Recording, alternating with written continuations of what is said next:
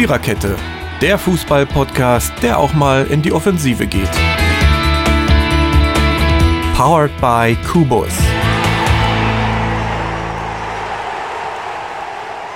Jo, es ist Montagabend, der 17. Januar.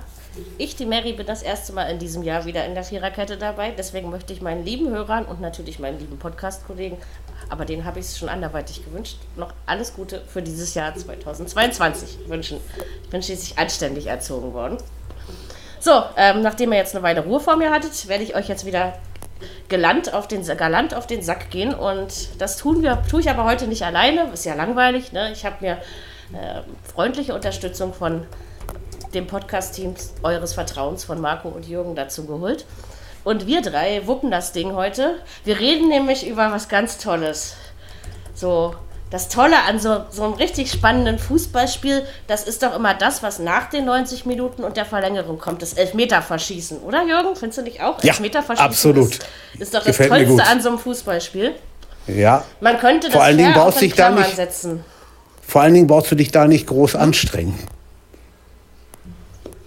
Wahrscheinlich nicht. Also wir könnten das sofort, oder? Ja. Elfmeter ja. verschießen? Ich glaube, mhm. ich glaube auch. Also das, ähm, diesen coolen Podcast-Titel haben wir übrigens heute unserem Techniker zu verdanken. Das wollte ich äh, nebenbei auch nochmal erwähnen. Wir reden aber auch nicht nur über Elfmeter, sondern über alles andere, was dieser 19. Spieltag noch so in sich hatte. Einige Tore, ein paar Unentschieden, drei um genau zu sein, davon eins sehr trostloses. Ähm, Ergebnisse, die manchmal nicht dem einen noch dem anderen was gebracht haben. Manche Siege, die man so erwarten konnte. Ja, und spektakuläre Situationen vom Punkt. Das ist es so. Und dann müssen wir unbedingt, wenn wir nachher bei der Eintracht sind, diesen Einsatz aus Marcos Beschreibung. Was hatten Sie? Ernsthafte Corona-Ergebnisse? Hatten Sie jetzt Corona oder nicht. Aber also von der Frankfurter Eintracht, das war so lustig geschrieben, dass ich mich gefragt habe, was damit gemeint ist. Aber gut, ähm, wie das der Eintracht bekommen ist, sehen wir, wenn wir über den Sonntag reden. Ein Wochenende beginnt aber mit dem Freitagabend. Und da gab es ja, die Flutlichtstimmung in Dortmund. Dortmund hatte den SC Freiburg zu Gast. Was fällt mir dazu ein? Eine ganz, ganz klare Angelegenheit. Scheint ein sehr willkommener Gegner zu sein. Da frage ich doch als erstes mal dich, Jürgen, auch in der Höhe verdient? Ja, ja, ja, gut, vielleicht ein Törchen zu hoch. Aber also wir haben vorher natürlich drüber geredet in der Arbeit. Es wird jedes Mal getippt und dann auch überlegt, wie kann es denn ausgehen? Und 1-0, 2-1, 3-2. Ein Mädel hatte bei uns 4-1 getippt. Da hat der eine oder andere schon gesagt, na, meinst du nicht, dass das ein Spürchen zu hoch ist? Und heute, guck mal, 4-1, sie haben sogar 5-1 gewonnen. Ja, haben sie. Ja, die, die, mit, mit Freiburg war einfach nicht viel los. Ne? Zwei Tore Meunier, die blinde Nuss, ne? Macht aber oh. gegen Freiburg immerhin zwei Dinger. Ja, und Haaland zwei und dann halt Moda Hut wieder eins. Ja gut, Frankfurt, äh, Frankfurt, Freiburg äh, hat vielleicht oder hätte vielleicht nach dem äh, Gegentor was machen können, aber da waren sie einfach ja einfach nicht gut genug für an dem Abend. Das ist, man hat ja manchmal so Tage, da bricht dir der Finger in der Nase ab und du weißt nicht, wie er da reinkommt. Und so, so einen Tag hatten die Freiburger wohl am, am Freitag. Wer gibt schon zu, dass er popelt, ne? Also von daher, ich meine, wegen Richtig. des Fingers in der Nase. Richtig. So, ähm, so ähnlich ging es denen auch. Ja, Marco, was sind deine Eindrücke von diesem Spiel? Ja, ähm, Jürgen, erstmal, das nennt man vielleicht weibliche Intuition, aber nur vielleicht. Ja, ähm, ja, ich definitiv. Ich habe übrigens nur getippt. genau. genau. Das war, ein, das war ein sehr deutlich überlegenes Spiel, überlegen geführtes Spiel vom BVB. Freiburg kam überhaupt nicht äh, in sein geordnetes Ballspiel und äh, Verteidigungsspiel und naja, die erste Halbzeit war halt sehr dominant. Ähm, Meunier hat zweimal getroffen, zweimal nach Ecke, Brand vorbereitet, beides. Ähm, ja, das haben sie ja danach auch indirekt so gesagt, dass sie sowas geübt haben. Und Haaland, ja, bis zu dem Tor, kurz vor der Pause, war jetzt nicht unbedingt ein Faktor, obwohl man eigentlich auch sagen muss, also Räume freischaffen, das tut er schon mit seinem Spiel immer wieder und äh, dann macht er aber auch ein Tor, das war dann wieder so richtig unnachahmlich, also einfach wie Haaland das eben gern macht. Ne? Also und naja, dann stand es 3-0 zur Halbzeit, kam Freiburg mit zwei Auswechslungen wieder raus und ähm, dann haben sie so die ersten 20 Minuten vielleicht versucht, dann nochmal einen Anschlusstreffer oder ein bisschen mehr zu machen. Der Anschlusstreffer zum 3-1 fiel auch. Und ja, dann bekam Dortmund das aber wieder ein bisschen mehr in, in Griff, sodass halt ein 3-2 und eventuell das Kippen des Spiels nicht mehr zustande kam und Dortmund hat dann ja auch die Dominanz wieder weiter ausgestrahlt und in der Schlussphase noch zwei Tore erzielt, äh, nochmal Haaland und Darut und somit kam das dann ein klarer 5 zu 1 Erfolg am Anfang vom Wochenende. Man war zu dem Zeitpunkt auf drei Punkte an Bayern München ran und ja, Freiburg, das war eben einfach mal ein Spiel, was man so sicherlich lange vom SC nicht gesehen hat. Ähm, in den ersten beiden Rückrundenspielen sieben Gegentore. Sie waren ja vor der Rückrunde die, das äh, abwehrstärkste Team oder das Team mit den wenigsten Gegentoren. Gut, das ist jetzt hm, einfach eben mal in diese Richtung gelaufen. Ich glaube, dass der SC Freiburg daraus doch schon seine Schlüsse ziehen wird. Christian Streich war ja wenig erfreut, ähm, hat auch so den Eindruck dann in der Pressekonferenz anschließend gemacht. Und ich glaube, dass er seiner Mannschaft schon zeigen und sagen wird, äh, woran das dann doch gelegen hat. Am Freitag hat es eben halt einfach nicht funktioniert. Und Borussia Dortmund hat den Sieg in Frankfurt dann ja mit einem wirklich guten Spiel ähm, vergoldet. Ja, ich glaube aber nicht, dass Freiburg deswegen auf die, auf die Nase fällt. Jetzt hätte ich doch fast was anderes gesagt. Ähm, also ich denke schon, dass, dass sie das auch richtig einzuordnen wissen. Ja, aber besonders schwer haben sie es dem BVB eben am Freitag auch nicht gemacht. Ne? Das muss man schon auch dazu sagen. Da kann man, man dann eben auch mal 5 zu 1 gewinnen. Man hätte schon so den, das Gefühl haben können, dass man noch so in dem, also man hat ja gegen Bielefeld 2-0 geführt und dann kommt da auch noch ein 2-2 und irgendwie ich will jetzt nicht sagen, war Freiburg noch in dem Modus drin, aber das war halt absolut kein Zugriff von Anfang an nicht. Und ähm, Dortmund ist natürlich eine Mannschaft, die das dann auch noch viel, viel mehr ausnutzen kann. Und ähm, ja, es war eben am Freitag eben einfach eine, eine schlechte Leistung. Und ähm, ja, wenn man auch die Werte anschaut, also Passquote ist 86 zu 71 Prozent, Ballbesitz bei Dortmund 66 Prozent. Gut, die Zweikampfquote ist relativ ausgeglichen, 51 zu 49 Prozent. Torschüsse sind 20 zu 5. Laufleistung ist gleich, fast gleich. 113, 114 Kilometer. Also, ähm, ja, Borussia Dortmund ist eben diesmal nicht zusammengebrochen oder äh, eben an der Erwartungshaltung sozusagen wieder erstickt, wie das eben manchmal schon so passiert ist, sondern sie haben das jetzt eben einfach mal durchgezogen und haben das ihrige dazu getan, dass es eben am Anfang vom Wochenende dann zumindest die Konkurrenten was man ja vielleicht dann, also Bayern München ist der Konkurrent, doch unter Druck gesetzt hat. Ja, interessant vielleicht.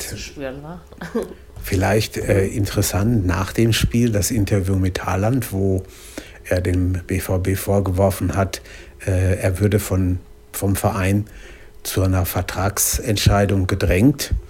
Ja, da werden wir sicherlich auch noch das eine oder andere von hören, gehe ich mal von aus. Da ist das letzte Wort noch nicht gesprochen. Ja, die Frage ist, ist aber schon. Ich meine, er ist ja auch begehrt. Die Frage ja, ist aber ja. schon, wie, wie, also. wie so ein Interview, also inwieweit das schon irgendwo auch fingiert war. Also ich meine, dass Borussia Dortmund irgendwann mal eine Entscheidung möchte, das ist ja irgendwo logisch, das weiß auch Haaland. Das ist logisch, oder? Und ja. äh, was da wirklich dahinter steckt, also ich möchte mir da eigentlich gar kein Urteil erlauben, weil ähm, hat er jetzt noch nicht die richtigen Angebote, wollte sich damit interessant machen, hat der Berater gesagt, hier, lass das mal in dem Interview fallen, dass, dass wir vielleicht mal ein bisschen hier Leben in die Bude kriegen, in den Transferpoker. Preis hochtreiben äh, oder so. Ne? Und ja. man weiß nicht, was dahinter steckt. Und insofern äh, glaube ich, ich meine, man liest ja überall und hört das auch, dass die Verantwortlichen vom BVB da doch recht entspannt damit umgehen. Und grundsätzlich können sie das auch, weil die Vertragssituation ist ja eigentlich klar. Er hat eine Ausstiegsklausel von 75 Millionen Euro und äh, wenn jemand nach der Saison das zahlen möchte, dann wird er wohl möchte, gehen. Kann er gehen. Hm. Aber Dortmund Ja, ich kann natürlich wahrscheinlich, nicht im, ja. im Mai erst anfangen, einen neuen Stürmer zu suchen. Also das ist schon klar. Nee, natürlich nicht. Also, dass, dass man das ja, dass man, na, ja, das stimmt. Ich meine, man muss, man muss da ganz klar sagen, ersetzen kannst du so einen nicht. Das geht nicht. Das kriegst du nicht hin. Da kannst du nehmen, wen du willst. Vielleicht noch Lewandowski, aber der wird kaum kommen. Aber ansonsten wüsste ich nicht, ja, wer da an die Stelle rücken soll. Ja gut, aber Jürgen, es gibt halt schon ein warten, paar bis, Stürmer bis in, Europa, oder? wächst. Ja, natürlich gibt es ein paar auch. Stürmer. Vielleicht sind in die nicht Europa. eins zu eins, aber Das, das meine ich. sicherlich, Äh, ja, ja, aber man kann trotzdem erfolgreich spielen, auch wenn man eben Ja, keinen sicher. zweiten Haaland und keinen zweiten Lewandowski, äh, wenn da jetzt noch keiner gezeugt wurde von irgendwem auch immer, ja. Also das ist, äh, ist klar, solche, sag ich mal, Jahrhunderttalente, die gibt es eben nicht, die wachsen eben nicht an Bäumen, ne? Das ist, das ist ja völlig normal. Und Dortmund hatte ja auch schon vor Haaland, Haaland großartige Spieler, ne? Oh ja. Und man hat damals auch oft gesagt, Barrios und Lewandowski und wie sie alle heißen, boah, was wird denn wohl, wenn die dann mal nicht mehr da spielen, woanders sind. Aber irgendwie ist es immer weit, Haaland. weitergegangen. Ja. Ne? Ja. ja. Und so wird es auch äh, weiterhin sein. Ne? Das ist, ist glaube ich, völlig normal. Was mich halt wundert, ist, dass äh, so der FC Barcelona immer als erstes Ziel genannt wird jetzt aktuell, weil normalerweise hat ja der FC Barcelona jetzt Geld im Überfluss nicht, ist nicht vorhanden zurzeit und äh, dass da eventuell dieses Ziel im Raum steht, also richtig vorstellen kann ich mir das eigentlich nicht. ja, aber sie müssen irgendwo auch was tun, weil sie haben lange nichts mehr gewonnen. Es muss also schon mal irgendwie wieder glaube, mal die eine ein Titel Mannschaft wieder her. aufbauen. Ja.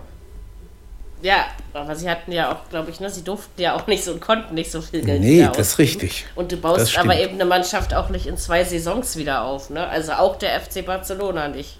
Ja, da bin ich Ja. mir nicht so sicher. Also ich denke, das wird ein bisschen dauern. Ich glaube, ich, noch sehe ich das nicht. Also ich denke halt, da müssen sie halt wirklich Geld kriegen, was sie in die Hand nehmen können. Weil das, das hat ja die Vergangenheit auch immer gezeigt. Wenn Barca Geld in die Hand nehmen konnte, hatten sie eine Top-Mannschaft. Aber jetzt äh, sind sie ja daran etwas gehindert. Ne? Ähm, weil Ich ja, glaube, auch die man Folge teilweise ausbleiben. Man will da schon wieder mit, mit Xavi eine Ära prägen und äh, Ja. weil Xavi ist ja nur wirklich ein das Urgestein glaub ich da schon, natürlich. Das wird man schon jetzt forcieren in den nächsten klar. zwei Jahren. Das glaube ich schon. Und Aber hat man nicht. Natürlich. Ja, Marco, du erst? Haaland, also ich würde denken, dass sein Ziel lieber Madrid wäre oder eben die Premier League. Ja. Das glaube ich auch. Ja, kann schon sein, ja. Aber wir können ihm alle nicht hinter den Kopf gucken und er sagt ja dazu auch nichts. Also, ne, äh, logischerweise. Ja, Jürgen, was wolltest du noch? Manchmal hat man das, das ist wirklich so, was, was du da gerade sagst, manchmal hat man das Gefühl, äh, das ist jetzt mal böse formuliert, der kann überhaupt nicht reden. Ne? Er- Interviews oder so, gut, er gibt sie, klar, aber äh, das ist jetzt kein, in dem Sinne kein Lautsprecher. Ne? Aber guck mal, das ist ja beim Lewandowski auch so. Ja, Das ist ja auch kein Lautsprecher. nein, ist er auch Also nicht. es gibt, glaube ich, solche Typen, die, die, ähm, die einfach nicht so viel sagen. Und dann hast du natürlich die anderen Extreme, wenn man jetzt so über Jahrhunderttalente, wie wir gerade so schön gesagt haben, so, so ein Messi oder ein Ronaldo, die haben ja jahrelang den Mund nicht weit auf genug gekriegt. Ne? Also das, Das ist, stimmt. Also da gibt's, ich glaube, es ist einfach kein Lautsprecher. unterschiedliche Charaktere sind. Na gut, Messi war nicht, aber er war, glaube ich, schon ein bisschen lauter als, als, als Haaland oder Lewandowski, das schon. Natürlich Ja, nicht so aber, wie Ronaldo, aber der stand Haaland ja zum ist Beispiel 22 extrem Jahre, also ich meine, der fängt ja erst an. Und äh, ich Ja, ja, glaube, sicher. Haaland will am Ende, der will einfach Fußball spielen und nichts anderes, der will ja, Ja. nicht rumlabern. Gut, gehört aber eben auch zu seinem Geschäft. Ne? Also daran wird er sich wohl oder übel auch noch gewöhnen müssen. Ne? Dass er dann, vor allen Dingen, weil er ja wirklich sehr gefragt ist. Aber er gibt ja wenigstens ein paar Interviews. Ich finde, mit Lewandowski war zu langem. finden, da tut man sich schwerer. Nee, Deutlich schwerer. Lewandowski spricht oft. Echt, ich höre den nicht so oft, ehrlich gesagt. Vielleicht sagt er auch nichts so Spektakuläres, dass man ihn nicht zitieren muss, weißt du? Und Also so. Hat jetzt nach langem mal ja wieder immer so. gesprochen. Gut, er war ja auch ein bisschen verletzt in der Hinrunde, aber Er war auch eine Weile er verletzt. nach langem Ne? mal wieder gesprochen. Ja. Und Corona-krank und so, ne? Also. Ach, es passt schon. Also ich finde es okay. Ich mag ja diese Lautsprecher-Mentalität eh nicht so. Also von daher ist mir das eher tatsächlich auch sympathisch. Und naja, und wie gesagt, ich glaube, du hast es auch gar nicht so leicht, weil du wirst ja von der Presse dann entweder zerhackt oder in den Himmel gehoben, weil du ja dann eben von den Medien oft auf das reduziert wirst, was du sagst. Und der Platz fällt dann mal ganz schnell hinten runter, was auf dem Platz passiert. Und ich kann mir auch vorstellen, dass man dann auch mit einer gewissen Vorsicht rangeht. Ne? Weil das, das kann ja auch äh, mal ins Auge gehen, wenn man mal das Aber falsche Wort sagt. Man, Weil es ja gerne überbewertet wird. man versucht schon auch so eine Situation dann ein bisschen hoch zu stilisieren, weil ich meine, ich grundsätzlich glaube ich einfach, dass der Verein und Haaland selbst, die wissen doch, was sie voneinander haben und wie die Vertragssituation ist. Und insofern glaube ich schon, dass da von Medien noch ein bisschen mehr reingetan wird, als es die Sache wert ist. Und Das Natürlich, Problem, das ist ja, immer so. Ne? das genauso- Problem ist wahrscheinlich, Ja, Jürgen. Wenn so, Ja, eine Marco? Schlagzeile, wenn so eine Schlagzeile kommt, Haaland jetzt zwei Spiele lang nicht getroffen, heute das dritte Spiel, äh, neuer Rekord. Also wenn ich so ein Zeug höre, äh, dann das ist schon echt merkwürdig. allerdings, Ja, an was das so festgemacht wird, ja, also furchtbar. Naja, muss man, da muss man einfach drüber weglesen manchmal oder hören, weil das äh, Blödsinn ist.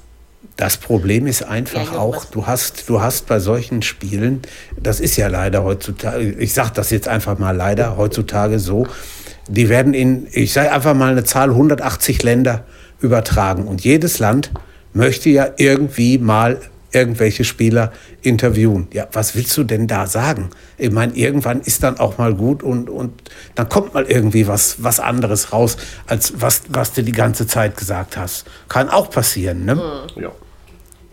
Manchmal ist man auch einfach nur genervt, wenn man so kurz nach Ja. dem Spiel, ne, so, solche Situationen gibt es ja auch. Das ist schon. Warum fällt mir jetzt gerade ja, Matthias ganz ein? einfach. Das weiß ich nicht. Gut. Der, der hat am auch so Ende aber auch damit immer umzugehen gewusst. Und Ja. man muss halt noch überlegen, in seiner aktiven Zeit, auch wenn sie jetzt noch nicht ewig her ist, aber da war die Medienlandschaft schon auch noch ein bisschen anders als jetzt. Ja, war ne? mit Sicherheit. Ne? Mit Finde Sicherheit. ich schon. Also Ja. der Druck, der von den Medien kommt, auch wenn ich ein Medienvertreter bin, aber ich muss ganz ehrlich sagen, ich finde das falsch, wie man vor allen Dingen mit Jungsportlern umgeht. Es würde jetzt zu weit gehen, wenn wir das jetzt äh, ewig ausführen. Aber eben weil Haaland ja noch so jung ist, wünsche ich mir einfach immer, dass dieser Mensch von der Presse nicht zu sehr verheizt wird, dass er sich das alles nicht zu nahe gehen lässt und ja, dass für ihn wirklich das Wichtigste ist, Fußball zu spielen und dass er diese Mentalität auch noch lange für sich bewahren kann. Ja, das wäre schon auch im Interesse des Fußballs, sage ich mal, nicht unwichtig. Ja, und der BVB Gut, jetzt, morgen im Pokal, in St. Pauli, bei St. Pauli. Danach in Hoffenheim, dann kommt Leverkusen und dann geht's nach Berlin zur Union. Hoho. Schnuckelig. Ei, ei, ei. Schönes Wunderbares Programm, Programm. Schönes Ja, Programm. definitiv. Aber hallo. genau. Ist doch bestimmt das ein oder andere sehenswerte Spiel. Ihr wisst ja, dass ich die Kiezkicker sehr mag. Also ich mag die wirklich sehr, selbst wenn der Gegner jetzt nicht Dortmund geheißen hätte. Also ist mein Wunsch für morgen schon klar. Getippt habe ich es allerdings noch nicht.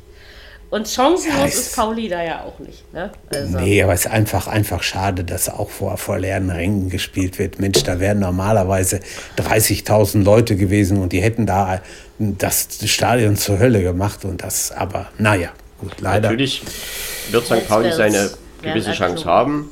Trotzdem glaube ich, dass das von Borussia Dortmund abhängt. Wenn die das Spiel ernst nehmen, von Anfang an da reingehen, so hier werden wir jetzt mal gar nichts anbrennen lassen, dann gewinnen die das 2-0, fahren nach Hause und sagen Dankeschön. Ja, Naja, und wie glaub, gesagt, St. Pauli ja gestern auch ein bisschen gestolpert. Also, ne, dass dann Ja, gegen man Aue jetzt rauskommt, hätte man nicht ja sagen, auch nicht Aue ist ja nicht unbedingt Dortmund. erwartet. Ne? Mhm. Das ist natürlich so, aber ähm, das hast du trotzdem zwei Tage davor noch im Kopf. Also, ne, auch wenn man immer so schön sagt, ach, das haben wir alles längst vergessen und ist ja was ganz anderes, ist Pokal, aber das sind auch alles Menschen und keine Maschinen und man blendet es zwar aus, aber naja, und wie gesagt, ich glaube, dass man seine Chance hat und die auch nutzen wird. Also ich kann mir nicht vorstellen, dass St. Pauli sich da jetzt einfach reinstellt und sagt, naja, du mach mal schnell 2-0, dann können wir nach einer Halbzeit abpfeifen. Ne? Also so, so wird es ja auch nicht kommen. Also ich denke schon, dass sie ihre besondere Dynamik haben. Und tja, ich würde mich Ja, tatsächlich ist- freuen. ist- Allerdings ist- an sich glaube ich es auch nicht, Marco. An sich glaube ich es auch nicht. Pokalspiele haben immer ihre eigene Dynamik, aber trotzdem, wenn Borussia Dortmund das äh, seriös angeht und gerade jetzt, man hat ja nun auch die zwei Tore nach Standards gemacht, nach einer Ecke, also ich weiß nicht, äh, auch da muss St. Pauli natürlich aufpassen und das wird auch die eine oder andere Chance geben, die muss man dann halt irgendwie versuchen zu nutzen und die muss man dann tatsächlich auch nutzen und wenn du halt gegen so eine Mannschaft wie Borussia Dortmund einmal 2-0 zurückliegst, dann wird es halt schwer, das Spiel noch zum Unentschieden zu denken, schwer. oder? Das ist halt dann einfach oh. so. Und für, für St. Pauli ist das das Spiel des Jahres. Ne? Das muss man ganz deutlich sagen. Das schon am 18. Januar. Mal sehen, was wird. Ja, das verspricht natürlich ja interessant zu werden. Also das könnte man schon denken. Ähm, und wir wünschen uns das ja auch im Pokal, dass das dann wirklich lange, lange Abende werden. Dass es schöne Spiele werden. Genau. Das glaube ich auch. So. Von Freiburg dem Schön gehen wir zum Trostlosen. Spielt auch im DFB-Pokal in Hoffenheim.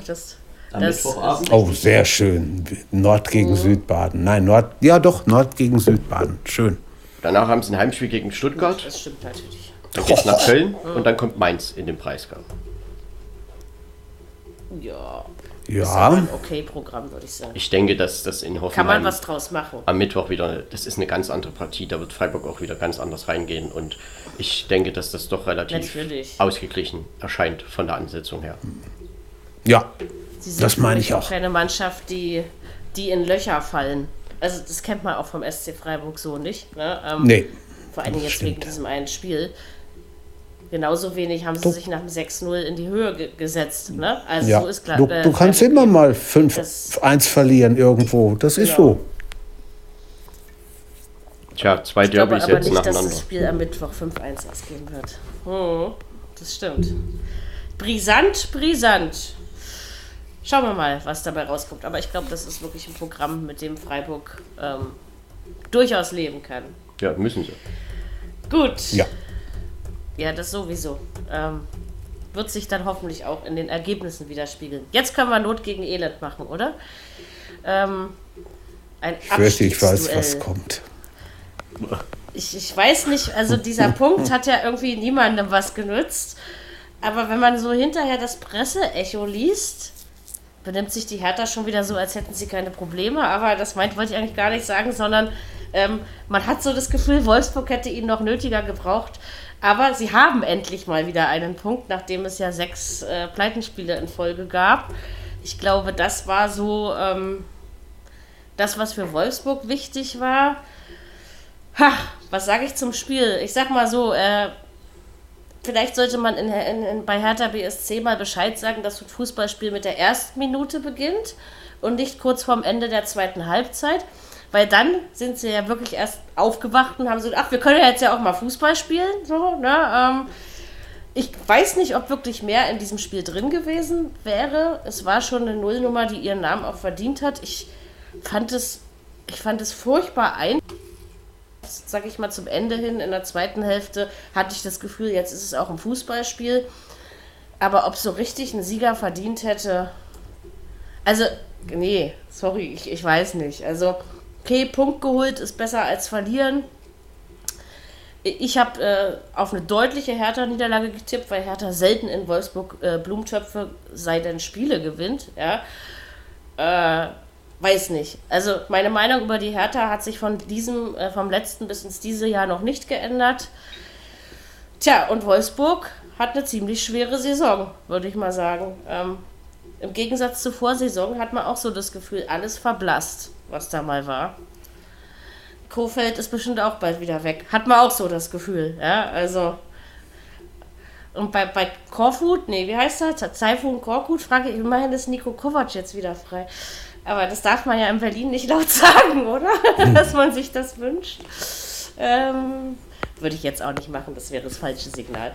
Ähm, aber trotzdem, ich weiß nicht. Also ich glaube, mit diesem, mit diesem Punkt kommen beide nicht wirklich voran. Das ist für mich so das, was stehen geblieben ist. Und da muss man jetzt einfach abwarten, was bei den künftigen Spielen passiert. Ja. Eine richtige, richtige Meinung habe ich dazu nicht. Also jetzt äh, macht ihr mal was draus. Vielleicht fällt euch ja mehr dazu ein.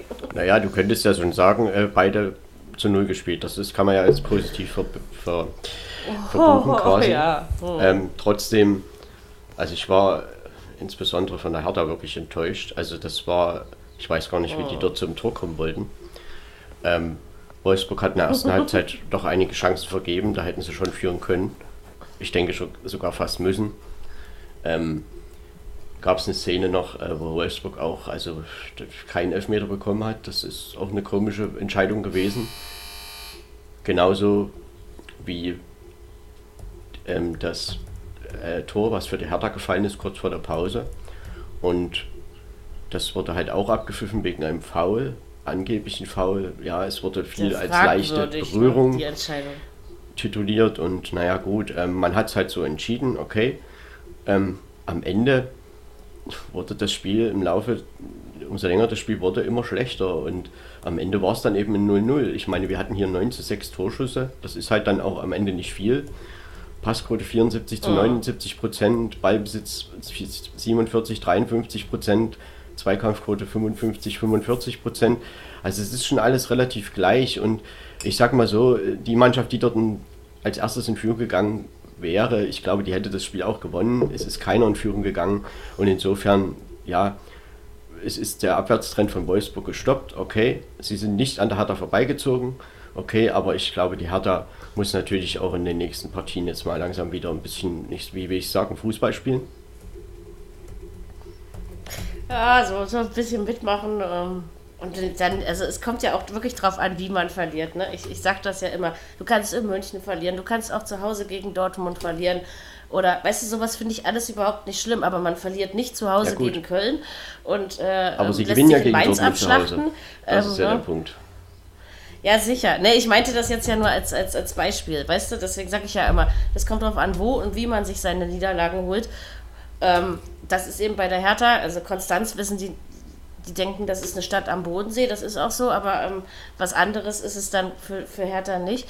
Das ist äh, ganz schlimm, diese Saison. Und also manchmal wünsche ich mir, als wäre schon vorbei und am Ende steht Platz 15. Ja? Also ich weiß überhaupt nicht, wo das noch hingehen soll, weil man sieht ja, man sieht ja keinen Trend in irgendeine Richtung. Ne? Da gewinnst du mal wieder ein Spiel, dann verlierst du wieder so grottenschlecht. In Wolfsburg hatte man jetzt einfach nur Glück, dass die, die Wölfe auch das nicht viel klüger angestellt haben. Ne? Ähm, Aber trotzdem. Es ist ganz schlimm mit der Hertha, diese man, Saison. Ich, ich weiß trotzdem immer noch nicht nach vier, fünf Spielen, wie Taifun Korkut mit der Mannschaft Tore erzielen möchte. Ich meine, es ist gelungen. Man das hat den Sieg gegen Dortmund das geholt. Ich bei dem noch nie. Man hat auch ein 0 zu 2 oh. in, in, Stuttgart aufgeholt und so. Das sind ja alles positive ähm, Momente gewesen. Und äh, um das jetzt in Wolfsburg war das eben mal einfach mal gar nichts. Und da, da, war das Spiel gegen Köln, das war ja eigentlich ganz okay. Köln hat zum richtigen Zeitpunkt einfach getroffen. Und jetzt in Wolfsburg war gut, am Ende ging es nur noch darum, eben die Null zu halten. Brojata wurde ja auch kurz vor Schluss eingewechselt, um genau das zu tun. Ähm, was ich noch als Personalie sagen wollte und nicht so richtig verstanden habe. Mhm. Belfodil war ja raus mit Corona-Infektionen und hat halt von Anfang an bis zum Ende durchgespielt und Selke saß halt 78 Minuten lang auf der Bank und kommt dann eben erst rein für Maoli da und das habe ich halt nicht so ganz verstanden, warum man da so, naja, ein Spieler, der halt jetzt raus war, spielen lässt und ein Spieler, der fit war und Selke, ich meine, der zerreißt sich schon auf dem Platz. Den kann man doch in Wolfsburg spielen lassen. Ja, das das denke ich auch. Zu verlieren hatte man eh nicht so viel. Also, sorry, wenn ich das jetzt so sage, aber das, es geht ja wirklich nur noch um Schadensbegrenzung in dieser Saison. Ähm, eine Top-Leistung würde ich jetzt nicht unbedingt erwarten. Aber das, was du gerade angesprochen hast, dass du nicht verstehst, wie Taifun Korkut diese Mannschaft dazu kriegen will, Tore zu schießen, das habe ich bei äh, Taifun Korkut bei keiner Mannschaft verstanden, die er trainiert hat bislang. Also das ist, ist echt so ein Fakt. Deswegen habe ich ja gleich gesagt, als Hertha den auf den Teller gesetzt hat und gesagt hat, das ist jetzt unser neuer Trainer, da habe ich, das wird, die erste Reaktion war, wieso das denn? Ja, also das ist ja, irgendwie weil sie so. Übergangstrainer ab, also brauchen bis zur nächsten denke, Saison. Ne? Deshalb bis Nico Kovac frei wurde. Nein, aber ähm, ja, sicherlich. Aber man muss doch jetzt gucken, also man, man kann immer noch absteigen. Ne? Und das ist nicht das Unwahrscheinlichste. Also man muss ja einfach auch, man ja, muss das doch ernst nehmen, meiner Meinung nach. Ich sag dir trotzdem wieder, es gibt ja nun Mannschaften, die auch mit in dieser Abschichtszone stehen. Und ich meine, Hertha ist doch, wenn man auf den Kader schaut, besser als Bielefeld, besser als Fürth, besser als Bochum besser als ja vielleicht Stuttgart. Also das muss man doch einfach mal so sagen. Da, da, kann man doch nicht sagen, ne, natürlich kann man da reinrutschen, aber mit dieser Mannschaft kannst du doch so viele Punkte holen, dass du, dass du die Klasse hältst. Musst du siehst doch aber, was Hertha hin und wieder tut. Also deswegen, also dieses Vertrauen darauf fehlt mir einfach, wenn ich das betrachte. Das ist so. Ja, bei den anderen es gibt Mannschaften, Ja nichts Verlässliches. die ich halt gerade aufgezählt habe, ich meine, die wissen von Anfang an, dass sie im Abstiegskampf stehen und die kämpfen natürlich auch und die machen das. Und das ist das dann, was der Hertha manchmal fehlt. Und äh, ja. ich meine, wenn es dann mal drauf ankommt, ja, dann machen sie ja auch wie gegen Dortmund das 3 zu 2. Ich meine, klar, das war Dortmunder Abwehrfehler. Dadurch kriegen sie den Ball aufgelegt und dann funktioniert da auch mal wieder was. Dann, und dann stand es 3-2 oder 3-1 und dann fangen sie an, das ordentlich zu verteidigen. Das war ja sehr gut gemacht. Ansonsten, Dortmund hatte ja noch eine halbe Stunde, um dann auszugleichen. auszugleichen. Haben sie nicht geschafft. Das war dann schon eine gute Mannschaftsleistung. So, und ich meine, klar, jetzt am Mittwoch kommt das Derby im Pokal gegen Union. Dann am Wochenende Bayern München nach Berlin. nach Köpenick geben. Dann, dann gibt es noch ein Heimspiel. Also es gibt jetzt quasi drei Heimspiele nacheinander. Bochum und dann geht es nach Fürth. Und ich sag mal, Bochum und Fürth sind natürlich wirklich sehr, sehr wichtige Spiele, um sich da eventuell auch mal ein bisschen abzusetzen. Ja, Bayern, Bayern auch. Ne? Da, Ja, nach unten meinst du. Ähm, Nein, das ist das, das erwarte ich aber wieder auch nicht, weißt du? Ja, Und aber gegen wie gesagt, Union, die Mannschaften das wie Bayern prickelnd. Sind sie ja meistens dann gar nicht so schlecht. so ist es. So ist es, Sieht man ganz mal von- genau. von der Hinrunde ab, aber ähm, das, in dieser Saison ist Hertha eben auch manchmal gegen solche Mannschaften schlecht. Also, wie gesagt, ich weiß einfach nicht, was ich davon halten soll und ich hoffe, dass da bald mal was passiert. Also, ich meine wirklich was umdenken, Präsidium, also äh, wirklich mal den Kader prüfen. Sag mal, Leute, fühlt ihr euch überhaupt als Hertaner oder seid ihr hier, weil, weil die Zahl auf eurem Kontoauszug stimmt? Ja, also ich habe halt nicht bei jedem Spieler das Gefühl, wie du das eben bei Selke angesprochen hast, ähm, dass er sich aufrupft für die Mannschaft, ja. Also das ist, ich sehe eben nicht bei jedem Spieler, weißt du, erinnere dich an, an, an Figuren wie, wie Gabor Kirai oder ein Marcelinho oder eben auch Paldadei als Spieler, das waren Hertaner, das Ja, war Brez, das wir waren doch Figuren. Und sowas gibt es nicht mehr in Berlin. Brauchen dann nicht immer davon anfangen, was vor 10, 15 Jahren war. Ich meine, Nee, aber wir brauchen Spieler, die sich mit dem Verein identifizieren. Aber die Frage, die sich wir. doch, also die, die ganz einfache Frage, die ich halt gestellt habe, was, welche Intention steht dahinter, dass Belfodil, der jetzt raus war mit Corona-Infektion, spielt und Selke nicht? Also das sind halt so Entscheidungen, die ich von außen fragen. nicht nachvollziehen kann. Ich kann sie auch nicht nachvollziehen, woher. Also, das ist ja wirklich, also, ne, ich würde es auch nicht so machen, aber das ist ja tatsächlich eine Entscheidung des Trainers. Und warum der das eine oder andere so macht. Aber wie gesagt, ich habe Korkut noch nie sonderlich gut verstanden. Das kann natürlich auch an mir liegen. Ähm, ja, muss mal sehen. Lass uns noch ein Wort über Wolfsburg verlieren. Haben jetzt genug über Hertha geredet. Ähm, also, wie gesagt, im Pokal würde ich sagen, scheiden wir aus. Ich bin mir ziemlich sicher, dass es so kommt. Aber wenn es anders kommt, dann freue ich Das mich. würde ich noch nicht unterschreiben, Ganz aber bestimmt. Aber ähm, man hat eine Chance, aber Union ist die stabilere Mannschaft. Ne? Ja, Wolfsburg, ja, Wolfsburg, die spielen jetzt in Leipzig, okay, danach ist ein Heimspiel gegen Fürth. Das ist, ein, das ist dann, sind dann muss drei Punkte, das ist dann so. Und dann geht es nach Frankfurt. Also natürlich müssen sie jetzt irgendwo den Absatztrend wirklich mal stoppen und einfach mal wieder gewinnen. Ne? Das sind jetzt sechs Niederlagen plus ein Genau. Punkt und äh, irgendwann jetzt Unentschieden. muss man dann schon mal irgendwie wieder und ich sag mal, Florian Kohfeldt hat ja einen anderen VfL Wolfsburg im Januar angekündigt. Bis jetzt stehen halt ein Punkt und null Tore zu Buche. Ne?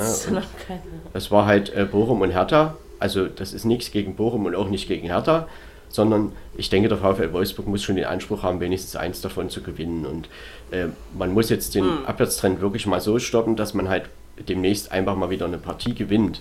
Ich glaube aber, ehrlich gesagt, dass Kofeld, ich glaube, dass er das mit der Mannschaft hinkriegt. Also ich, der, der legt da schon viel Enthusiasmus rein, finde ich. Das die schon, Mannschaft ja, ist eigentlich ich die, die Mannschaft ist eigentlich viel zu stark, um da unten rum zu krebsen. Ja, man versteht das nicht. Ja, da- da- weil, Nee. ich meine, guck doch mal, die Abwehrreihe mit Lacroix, mit Bruno und mit Brooks. Die waren letztes Ja. Jahr auch und die sind Vierter geworden und die haben, äh, die Abwehr war kaum zu überwinden. So, und dieses Jahr ist das so löchlerig und da, man hat ja auch erst 17 Tore geschossen in 19 Spielen. Da hast du einen Mecher, da hast Ja, du Rekos, da hast du Waldschmidt. viel. Das ist Drei, wenig. vier, Arnold ne, ist auch noch dabei. Das ist unglaublich. Ja. Und da muss was Das passieren. Da muss ir irgendwie, Genau. ich sag mal, die, die Braun tritt in den Hintern. Ne? Das ist, ist irgendwie ganz eigenartig, wie sich das auch von einer Saison zur anderen so krass dann verändert. Ne? Also, ähm, irgendwo ist ja der Bruch da und vielleicht wissen sie selber noch nicht so genau. Ja, der Punkt ist, beim VfL Auch Wolfsburg bei Wolfsburg ist es ja auch. hast du diesen Bruch nach dem Pokalsieg 2015 auch irgendwie gehabt. Ne? Da waren es ja dann 17 und 18 zweimal eine Relegation. Und 2009, als sie Meister geworden sind, danach kam eben auch so ein Mittelfeld-Geplänkel ein paar Jahre lang. Und jetzt Ja. war man, ist man halt der Stimmt. Champions League. Da ist man in einer Gruppe, wo man durchaus hätte weiterkommen können, zumindest nicht komplett aus Europa ausscheiden, Europa ausgeschieden. Und naja, und jetzt steht man halt im Abschiedskampf. Und ich, ich meine, dass die Mannschaft das Potenzial hat, da rauszukommen, darüber sind wir uns ja einig. Aber man, man darf natürlich nicht nur immer davon reden. Das ist halt dann irgendwann gefährlich. Ja, irgendwann hast du keine. Spiele mehr oder nicht mehr genug Spiele und dann wird das kritisch. Ja. Aber trotzdem mache ich mir da jetzt nicht direkt Sorgen. Ne? Nein, ich auch nicht. Ich Wird auch nicht absteigen, der VfL Wolfsburg Nein, wird halt nein, im nein. Mittelfeld enden. Ja, wäre dann ja auch angemessen nach so einer Saison. Ne? Ähm, So, und ich glaube auch in Leipzig, erstmal nach der bisherigen. die werden versuchen, ihre Nullserie in Leipzig einfach fortzusetzen, dass man dort eben vielleicht auch mit einem Punkt weggeht. Und das traue ich denen auch zu, das muss ich ganz ehrlich sagen. Denn so top, ich meine, Leipzig, klar können die die ausspielen und überspielen und auch ähm, mit 4-1 da niedermachen. Aber ich glaube auch, dass das eine ganz zähe Angelegenheit wäre, werden könnte und dass im VfL Wolfsburg natürlich sehr recht wäre. Wahrscheinlich schon, ja. So, und danach äh, gegen Fürth, das mal. Heimspiel, ja, das muss gewonnen werden, ohne das, mu- Sollte das, man muss, das muss gewonnen werden. Ja. Genauso wie man das hätte gegen die Hertha gewinnen müssen. Ja. Ähm, Das ist, eigentlich ist es das gleiche in, in, in grün-weiß. Weiß Ne? Ähm. Also Hertha ich ist ja nun nicht auf die Stufe von Fürth zu stellen. Das nicht, aber es ist eben auch ein Heimspiel gewesen, was du als VfL Wolfsburg in der Situation hättest gewinnen müssen und was natürlich durchaus auch möglich war. Ne? So von vornherein schon. Ne? Deswegen, und man, da ist es, hat es eben nicht funktioniert. Ne? Wolfsburg hat gegen die Hertha zu Hause immer großartig ausgesehen. Ich habe es Also eigentlich nicht echt schon verstanden, Sehr viele Jahre, seitdem ich denken kann. warum dieses gute Spiel in der ersten Halbzeit, zumindest passagenweise, in der zweiten Halbzeit so gänzlich abgebrochen ist. Also das habe ich nicht verstanden, warum das so gewesen ist. Und Hertha hat in der ersten Halbzeit schon nicht gut gespielt. Okay, die waren froh, dass Wolfsburg den Druck nicht mehr gemacht hat, aber Wolfsburg hätte doch durchaus äh, noch weitermachen können und irgendwann, glaube ich, hätten sie auch treffen können. Und ähm, trotzdem muss man ja sagen, manchmal brauchst du vielleicht auch mal so ein bisschen Fußballgott. Man- warum gibt es den Elfmeter nicht? Ne? Da gehen sie vielleicht einzelne in Führung, das Spiel geht ganz anders. Sicher. Also ich sag ja, geschadet hat der Punkt beiden Teams nicht geholfen, aber auch noch nicht wirklich. Ne? So also ist das. Vielleicht ist es am Ende der eine, der für ein Team wichtig ist. Naja, aber Mary, so richtig ja, vom Fleck weg kommt man natürlich damit nicht, ne? es hat sich ja nichts verändert. Ich meine, die haben ja alle unentschieden gespielt. Also insofern äh, war der Spieltag Ich sag ja. war halt. Das war eben so ein Spiel. Gut, kommen wir doch zum nächsten Spiel. Ja. Zu einem richtigen Ergebnis, was ich getippt habe. Ähm, Union gegen Hoffenheim ist das Thema. Von einem Berlin zum anderen. Ne? Ein Blick über die Mauer, nee, gibt's ja nicht mehr, aber ein Blick rüber nach Köpenick. Die alte Försterei ist eine Festung und sie steht und steht und steht. Und dann kommt da eben die TSG aus Hoffenheim und dann ist das Spiel vorbei und sie steht immer noch. Auch wenn das jetzt kein ähm, Spiel war, wo Union sich mit Ruhm bekleckert hat, meiner Meinung nach. Ähm, ich fand den Sieg tatsächlich etwas glücklich, so von meinem Empfinden her. Nicht unverdient, aber glücklich. Also es hätte auch unentschieden ausgehen können.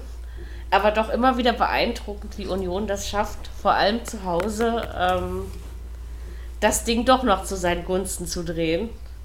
Ist schon, muss ich von der anderen Seite mal tatsächlich sagen, verdient zumindest meinen Respekt und meine Anerkennung. Für Hoffenheim war das, glaube ich, kein Beinbruch. Also, weil ich finde, so schlecht waren sie nicht.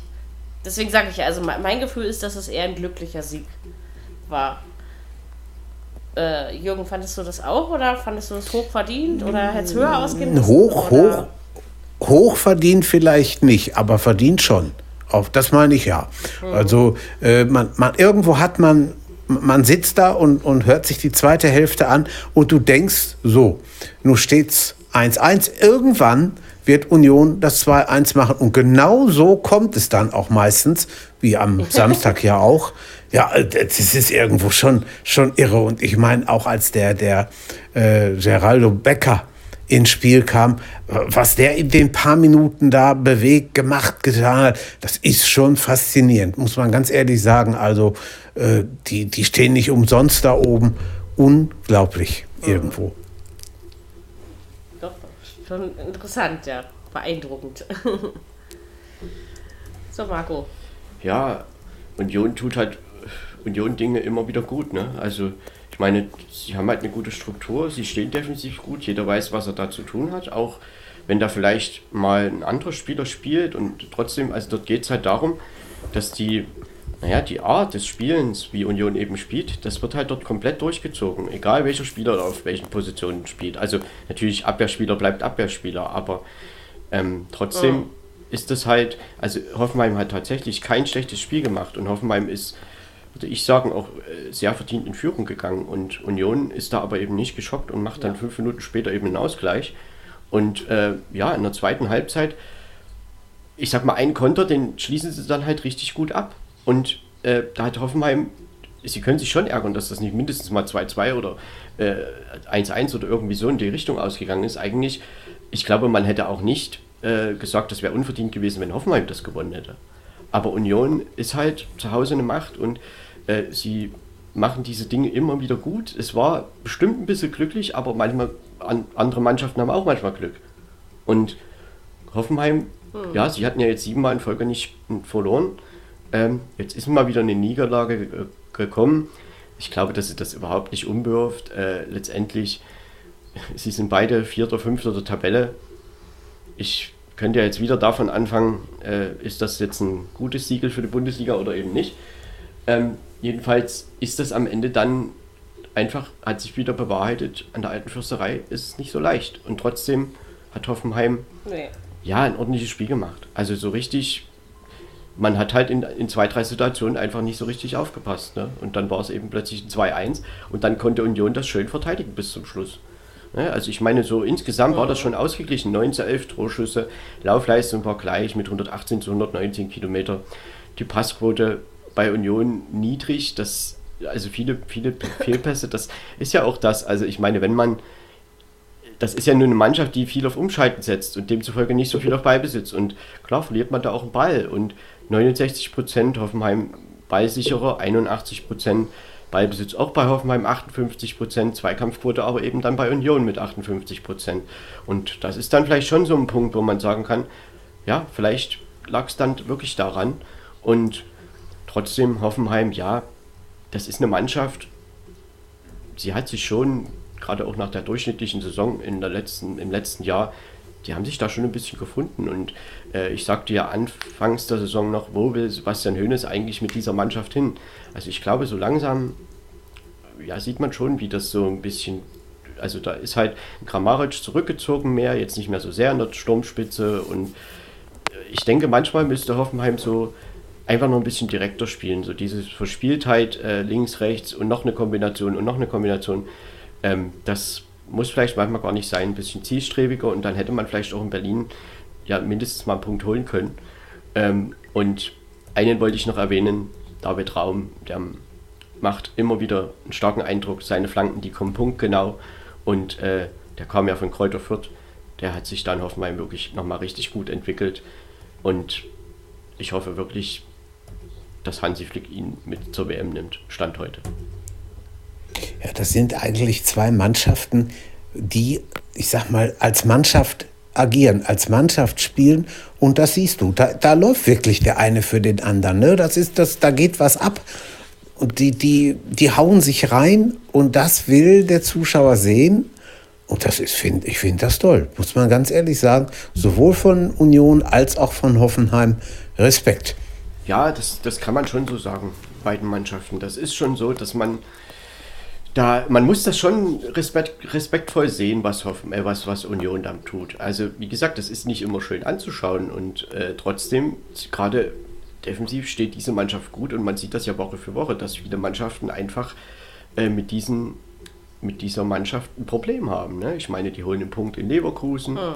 gewinnen das fast. So, jetzt gewinnen sie gegen Hoffenheim.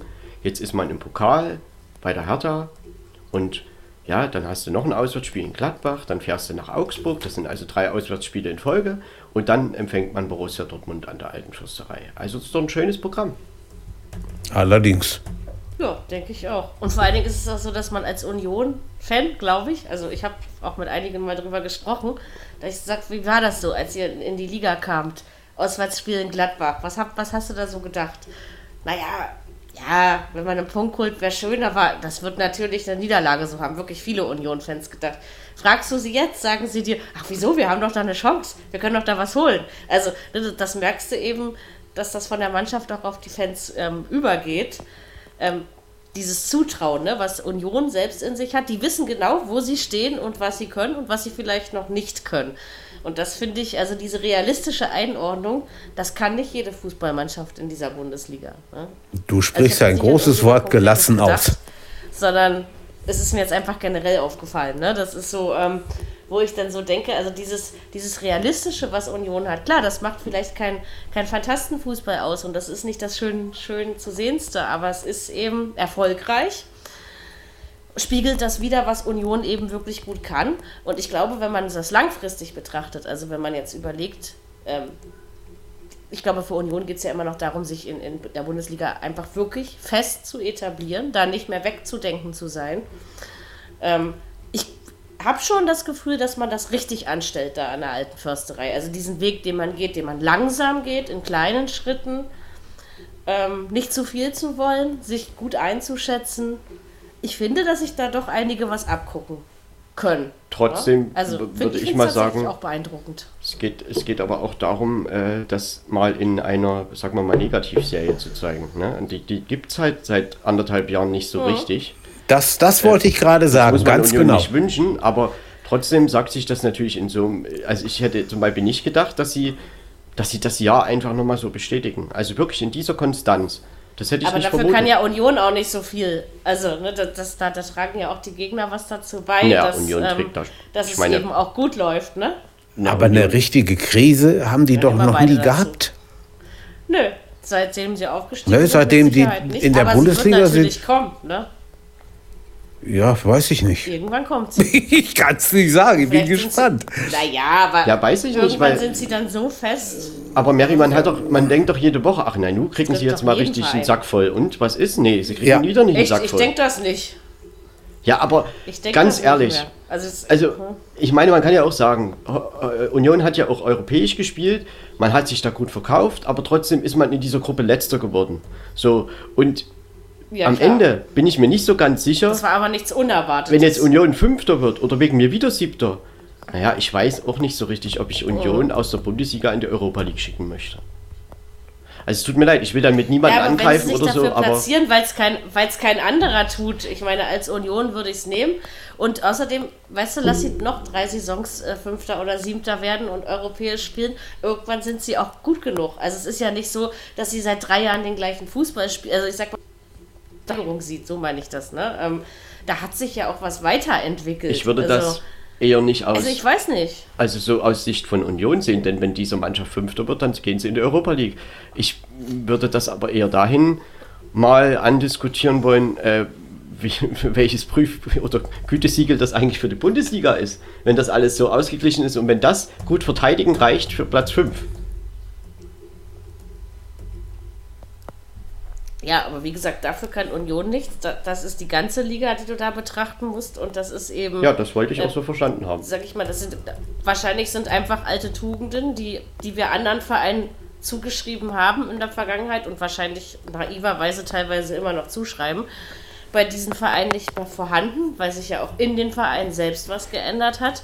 Union ist halt, sag ich mal, ein neuer Stern jetzt an diesem Bundesliga-Himmel und macht es auf eine ganz andere Weise, als das vielleicht die 5, 6, 7 Platzierten in den letzten zehn Jahren gemacht haben. Die, ne? Also, ich meine, aber dass das Qualitätsniveau sich verändert hat, ist doch klar. Wie sie sich versuchen zu etablieren in der Bundesliga, das machen sie wirklich gut.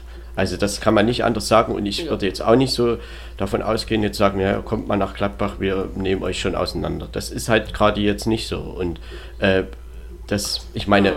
weil Union weiß es halt, vielen Mannschaften, die vermeintlich da besser aufgestellt sind, einfach es denen schwer zu machen und eben immer wieder dagegen zu halten.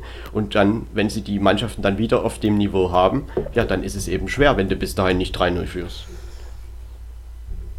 Ja, und man, es ist irgendwo kein Verschleiß bei denen zu sehen. Genau. Gut, die, die hatten mal, als sie Da in kommt Europa Spieler mal weg, aber da kommt Ja. eben neuer und da geht's weiter. als sie in Europa gespielt haben, gut, hatten immer mal das eine oder andere Spiel drin, was nicht so lief. Aber sie hatten auch keine, keine schlechte Gruppe. Feyenoord, Rotterdam, Slavia, Prag. Das sind schon Und zwei es ist Mannschaften. auch Erfahrungsmangel, ne? Es ist Ja. einfach Erfahrungsmangel, den, den Union Ja. hat. Aber für mich spricht das auch für ein effektives Training, was sie machen. Auf jeden das Fall. Das heißt zwar nicht, dass du, man kann ja sowieso nie einen Spieler eins zu eins äh, ersetzen, egal wie und wo, genauso wie man das eben generell bei Menschen nicht kann.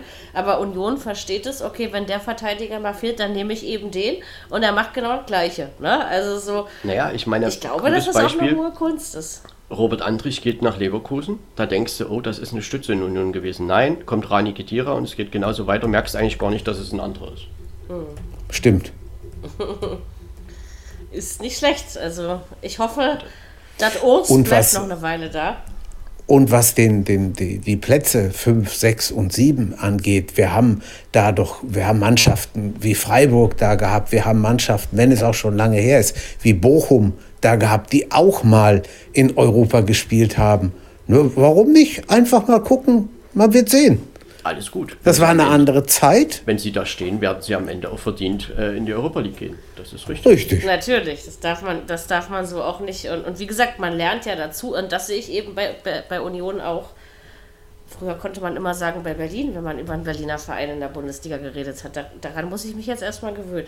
Ähm, nee, also am bei Union sieht man eben wieder auch, genießen. dass sie kontinuierlich Stimmt. arbeiten. Im Ach, das weiß ich noch nicht, ob ich da irgendwas genießen kann. Ja, und Ich für meinen Teil wahrscheinlich nicht. Hoffenheim hat halt, wie gesagt, das Derby mit Freiburg am Mittwochabend und dann der BVB kann nächste Woche in Kraichgau wandern, fahren. Und ja, dann Mainz und dann noch Bielefeld bei Hoffenheim. Also das sind die nächsten vier Das ist Gegner. aber ein Kopfkino in mir verursacht. Ich stelle mir gerade vor, wie der BVB von Dortmund nach, Freib äh, nach, nach äh, dahin marsch- marschiert. Ja, ne? das ist ja so eine Partie Ähm, in Hoffenheim, in Sinsheim, wo sich Dortmund doch immer mal wieder ein bisschen schwer getan hat. Und ich bin gespannt, ob Ja. Dortmund äh, diese Phase jetzt vielleicht doch mal so ein bisschen überwunden hat und vielleicht dieses Spiel einfach mal angeht. Äh, als, naja, Freunde, wir sind hier der Favorit. Ich glaube, Hoffenheim hat schon Ja, gute es Mittel, um ist- dagegen zu Ja. halten. Ja, das glaube ich auch. Und ich Ja, bin auch noch nicht Fall. sicher, was da am Ende bei rumkommt. Also mal gespannt. Na, lass erstmal beide ihre Pokalpartie machen. Ja, ja, das ist richtig. Genau. Müssen sie erstmal das erledigen. Gut. Wir machen weiter Bundesliga, würde ich sagen. So, das nächste Spiel, wir werden über äh, Elfmeterverschießen reden. Nein, aber wisst ihr, warum eigentlich wir? Ich werde euch jetzt zwei Minuten mit meinen bezaubernden Podcast-Kollegen allein lassen, weil ich habe zu viel Tee getrunken, also den ganzen Tag über. Es nervt. Mainz gegen Bochum 1 zu 0. Ich habe mich am Ende gefreut, dass wenigstens Tordifferenz äh, Tendenz Sieg Niederlage bei mir gestimmt haben. Ja, ähm, war ein bisschen komisches Spiel. Mainz brauchte eine halbe Stunde, um in die Gänge zu kommen. Bochum hat nie aufgesteckt. Also ich finde, dass sie beide sehr kampfbetont gespielt haben. Und tja, ob das am Ende der verdiente Sieger war, ich bin auch noch zu keiner Lösung gekommen. Jürgen, ich übergebe dann mal das Wort an dich. Was sagst du zu diesem grandiosen Spiel? Ich habe mich überhaupt nicht gefreut. Muss man mal ganz deutlich und ehrlich sagen. Äh, ich habe mich geärgert für die Bochumer, dass äh, der Polter den Elfer versemmelt hat. Denn so viele Chancen kriegst du in Mainz nicht. Und wenn du die, die du hast, dann nicht nutzt und kriegst kurz nach der Pause das 0-1 und spielst dann eine zweite Halbzeit, die auch nicht so doll war, äh, weiß ich nicht. Also das, ich, ich habe, oder wir haben ja oft hier schon gesagt, äh, die spielen eigentlich sehr gut, die Bochumer als Aufsteiger, das, das kann man sich angucken. Aber das war am, waren am Samstag äh, drei Punkte, die weg sind, da, was nicht hätte sein müssen, finde ich. Marco, was meinst du? War halt wieder eine knappe Niederlage, ne? Und, aber was man äh, als erstes mal sagen müsste, Also Bochum sollte sich wirklich langsam mal einigen, wer halt Elfmeter schießt da. Weil Pantovic wollte, Polter nahm sich den Ball und verschoss. Die gleiche Situation hatten wir in der Hinrunde schon mal. Und da war ja das damals mit Riemann, der dann weit übers Tor schoss. Und ich denke, man, ich hoffe, dass auch gerade im Vorfeld morgen der Pokalpartie, wieder gegen Mainz im Übrigen, diesmal aber in Bochum, ähm, sich einig ist, wenn es morgen einen Elfmeter gibt oder vielleicht Elfmeter schießen, wie man die wer verwandelt oder auch nicht, aber wer die zumindest schießt. Also ich glaube, ich hoffe, dass man daraus dann doch mal ein bisschen was lernt. Ne? Also Zentner hat ihn auch wirklich gut gehalten, hat damit das 0 zu 0 für Mainz zu diesem Zeitpunkt nach einer halben Stunde festgehalten. Und am Ende, es war wahrscheinlich ein Unentschieden-Spiel. Und Mainz hat dann diesen glücklichen Moment nach der Pause durch St. Just, der war auch lange verletzt äh, und kam jetzt wieder rein, macht das Tor zum 1-0 und dann verteidigt Mainz das eben einfach gut. Ähm, neben St. Just war auch Nia Kate wieder da und das sind halt schon Stabilisatoren dieser Abwehr. Und äh, ich glaube, das war dann schon irgendwie die Grundlage dafür, dass Mainz das gewonnen hat. Und ähm, weil insgesamt, wenn man auf die Passquoten zum Beispiel schaut, da sind wir halt bei 67 und 66 Prozent. Also da war jetzt nicht viel Spielfluss drin, bei beiden nicht. Und äh, insofern, also auch die Zweikampfquote schlägt eben leicht in Richtung Mainz aus mit 52 zu 48 Prozent, Ballbesitz auch 53, 47 Prozent, äh, die, die Torschüsse sind 19 zu 12. Also so eine leichte Tendenz Richtung Mainz kann man vielleicht schon ausmachen, aber das Spiel läuft natürlich schon anders, wenn Bochum da einfach in Führung geht. Und ich glaube, am Ende wussten sie das schon beide auch irgendwie einzuschätzen. Ähm, also Bo Svensson hat schon so den Eindruck gemacht, dass es jetzt nicht ja, das allerverdienteste, der allerverdienteste Sieg war, aber er natürlich froh war, dass sie ihn geholt haben. Und insofern, ähm, ja, Bochum muss halt jetzt mal schauen, dass man doch mal versucht, die Elfmeter zu verwandeln und dann sie haben trotzdem jetzt nicht ein wahnsinnig schlechtes Spiel gemacht. Ne? Und morgen gegen Mainz kann man dann mhm. Revanche nehmen. Ich glaube, das ist irgendwo aber auch ein bisschen eine Sache des Bochumer Trainers, der, letzt, der nach, dem, nach dem Fehlschuss von Riemann gesagt hat, also äh, jetzt wird mal bestimmt, wer bei uns Elfmeter schießt. Äh, jetzt wollte Pantovic, der ja nun auch nicht schlecht drauf ist im Augenblick. Ja. Jetzt durfte er nicht. Also ich bin mal gespannt. Da sollte man, da sollte sie wirklich was dran tun, wie du das Aber schon denke, gerade gesagt hast. Den, den Fehler machen sie nicht mehr. Jetzt werden sie das schon regeln. Also das geht so nicht. Du kannst ja nicht erstmal diskutieren, wer schießt jetzt heute einen Elfmeter oder wie auch immer. Ja. Das muss doch, schießt muss jetzt feststehen. genau. Ja. Das muss eigentlich ja, vorher der, feststehen. Der, der hat den Ball schon, dann wird der der Ball weggenommen. Hallo, wo sind wir? Das ist ja kein Kindergeburtstag hier.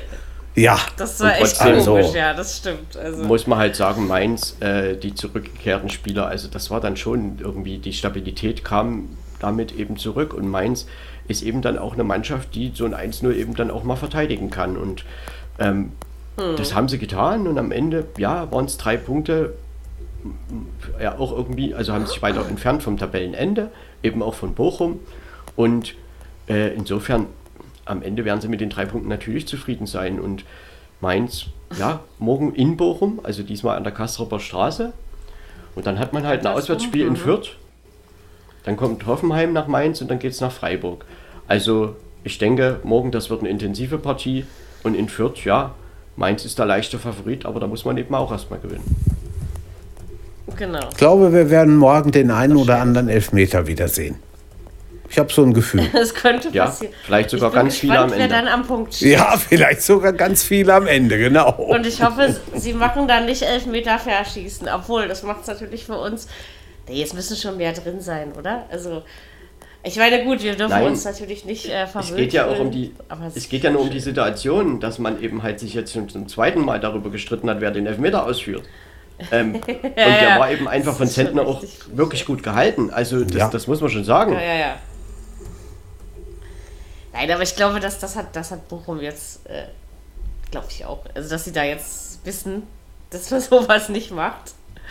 Nee, war auch schon, ich musste schon leicht schmunzeln, dass das schon wieder passiert ist, ja. Aber, aber ja. das ist jetzt schon interessant, weil in der zweiten Pokalrunde hatten wir zweimal die Partie Bielefeld mhm. gegen Mainz und jetzt haben wir zweimal die Partie Bochum gegen Mainz. Das ist schon sehr interessant. Ja, stimmt. Ja, heiß. Das ist schon wieder Mainz. Also sozusagen. Ja, ja wer, wer weiß, wer da mit den Kugeln hantiert, da, die da Das, das, das, ist aber, werden. Nee, aber das ist aber oft so, ne? wenn, du, wenn du dir dann die Spielpläne anguckst oder du Ja. guckst den Pokal, Ja. dann denkst du, verdammt noch eins, das haben wir doch gerade erst gehabt. Ich meine, die Hallo? Nur noch erst, ja, genau. Hier wird es ja Ja. ausgelost, ne? Das ist ja dann noch ein bisschen mehr Ja. Zufall. Ja, natürlich. Ja, Aber das kann eben passieren, dass es gerade eben. Das kann erst, passieren. Äh, also das hat, hatten wir in den letzten Jahren, glaube ich, schon an, an, an einigen Stellen, ne? Dass das, äh, ja, so das müsste man auch mal in der, in, in der Wahrscheinlichkeitstheorie, ich glaube, da haben wir in den 90ern Essen gegen Cottbus, äh, ich glaube, drei oder viermal hintereinander in der ersten Pokalhauptrunde, da sind 64 Kugeln im, in dem Teil und der, der holt dann drei oder viermal hintereinander Essen gegen Cottbus raus. Das kannst du keinem erklären.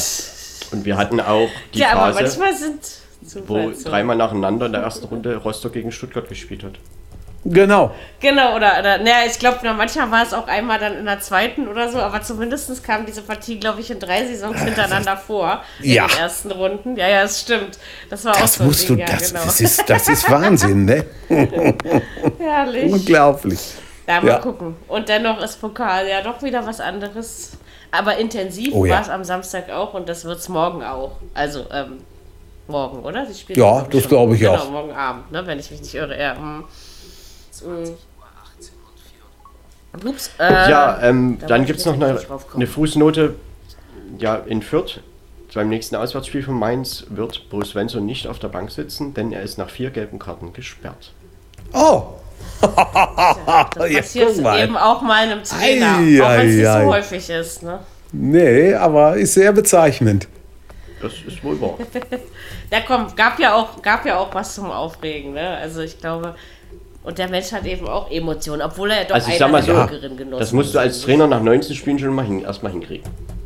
Mir sind diese Trainer unheimlich sympathisch, wenn die dann auch mal ab für ein Spiel auf die, auf die Tribüne müssen, aber die gehen nicht mit diesem Scheißegal-Feeling da rein und das gefällt mir. Genau.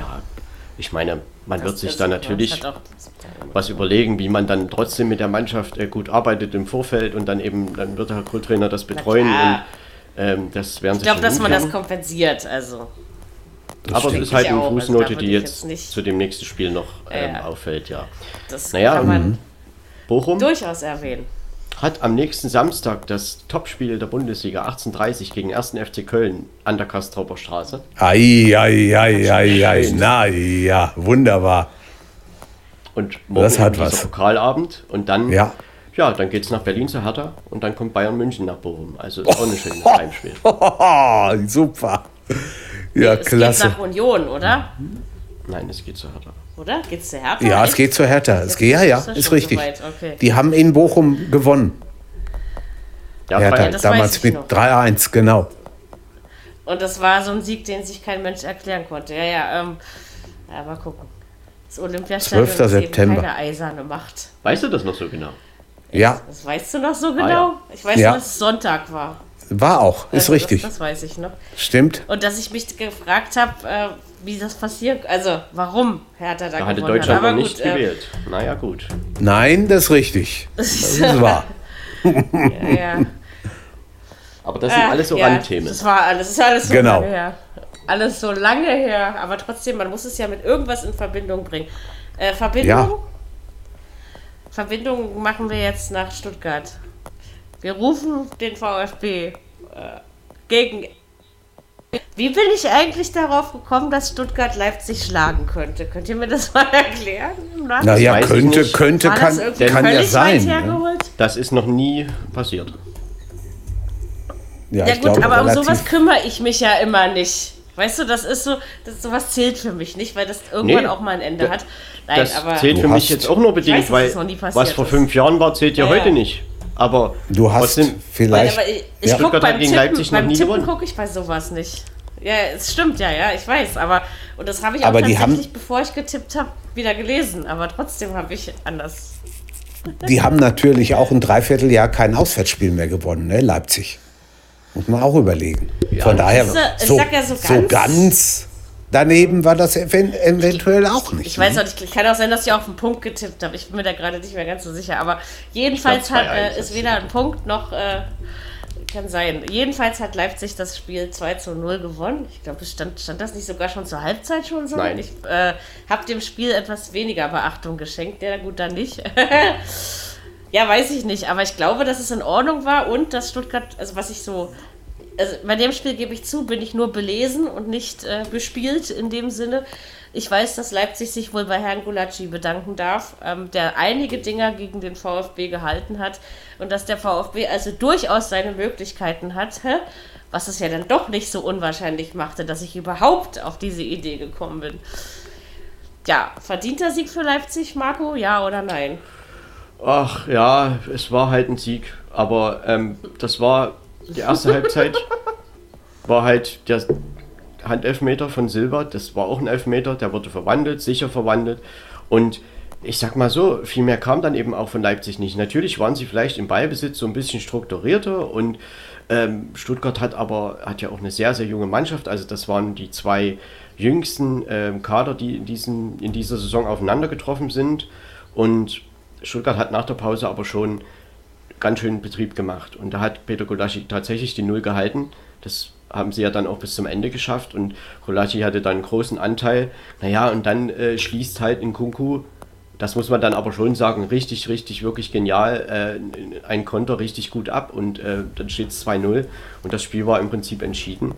Ja, ich sag mal, natürlich hätte Stuttgart irgendwie auch zum Ausgleich kommen können. Kolaschi hat einen sehr guten Tag. Leipzig, ich sag mal, hm, also man ist jetzt halt gerade so in der, in der Zwischen- Form oder Zwischenzeit wieder. Ähm, ja, Marsch war halt Umschaltfußball.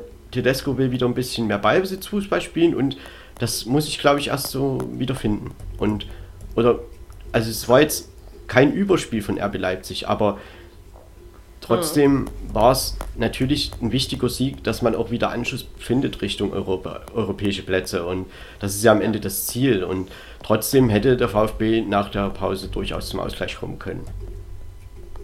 Ja, es war so ein, so ein Auswärtsspiel der Leipziger, wie man die eigentlich zu besseren Zeiten gehabt hat, wo man gedacht hat, naja, komm, jetzt irgendwann werden sie ein Tor machen und dann vielleicht noch eins und dann ist das Ding sowieso durch. Aber die Stuttgarter, das ist richtig, habe ich genauso gesehen, haben schon ordentlich Alarm und Betrieb gemacht und äh, Kunku, da, da habe ich mich auch irgendwo gefragt, naja, die, die Julia Metzner sagte dann bei der ARD-Konferenz, ja, ist heute nicht sein Spiel, läuft ein bisschen an ihm vorbei und wenig später macht er dann dieses Wahnsinnstor zum 0-2 und danach war alles klar. Ne? Da, da hat Stuttgart dann keine Chance mehr gehabt und jetzt wird es für den VfB so ganz, ganz, ganz allmählich ein bisschen eng.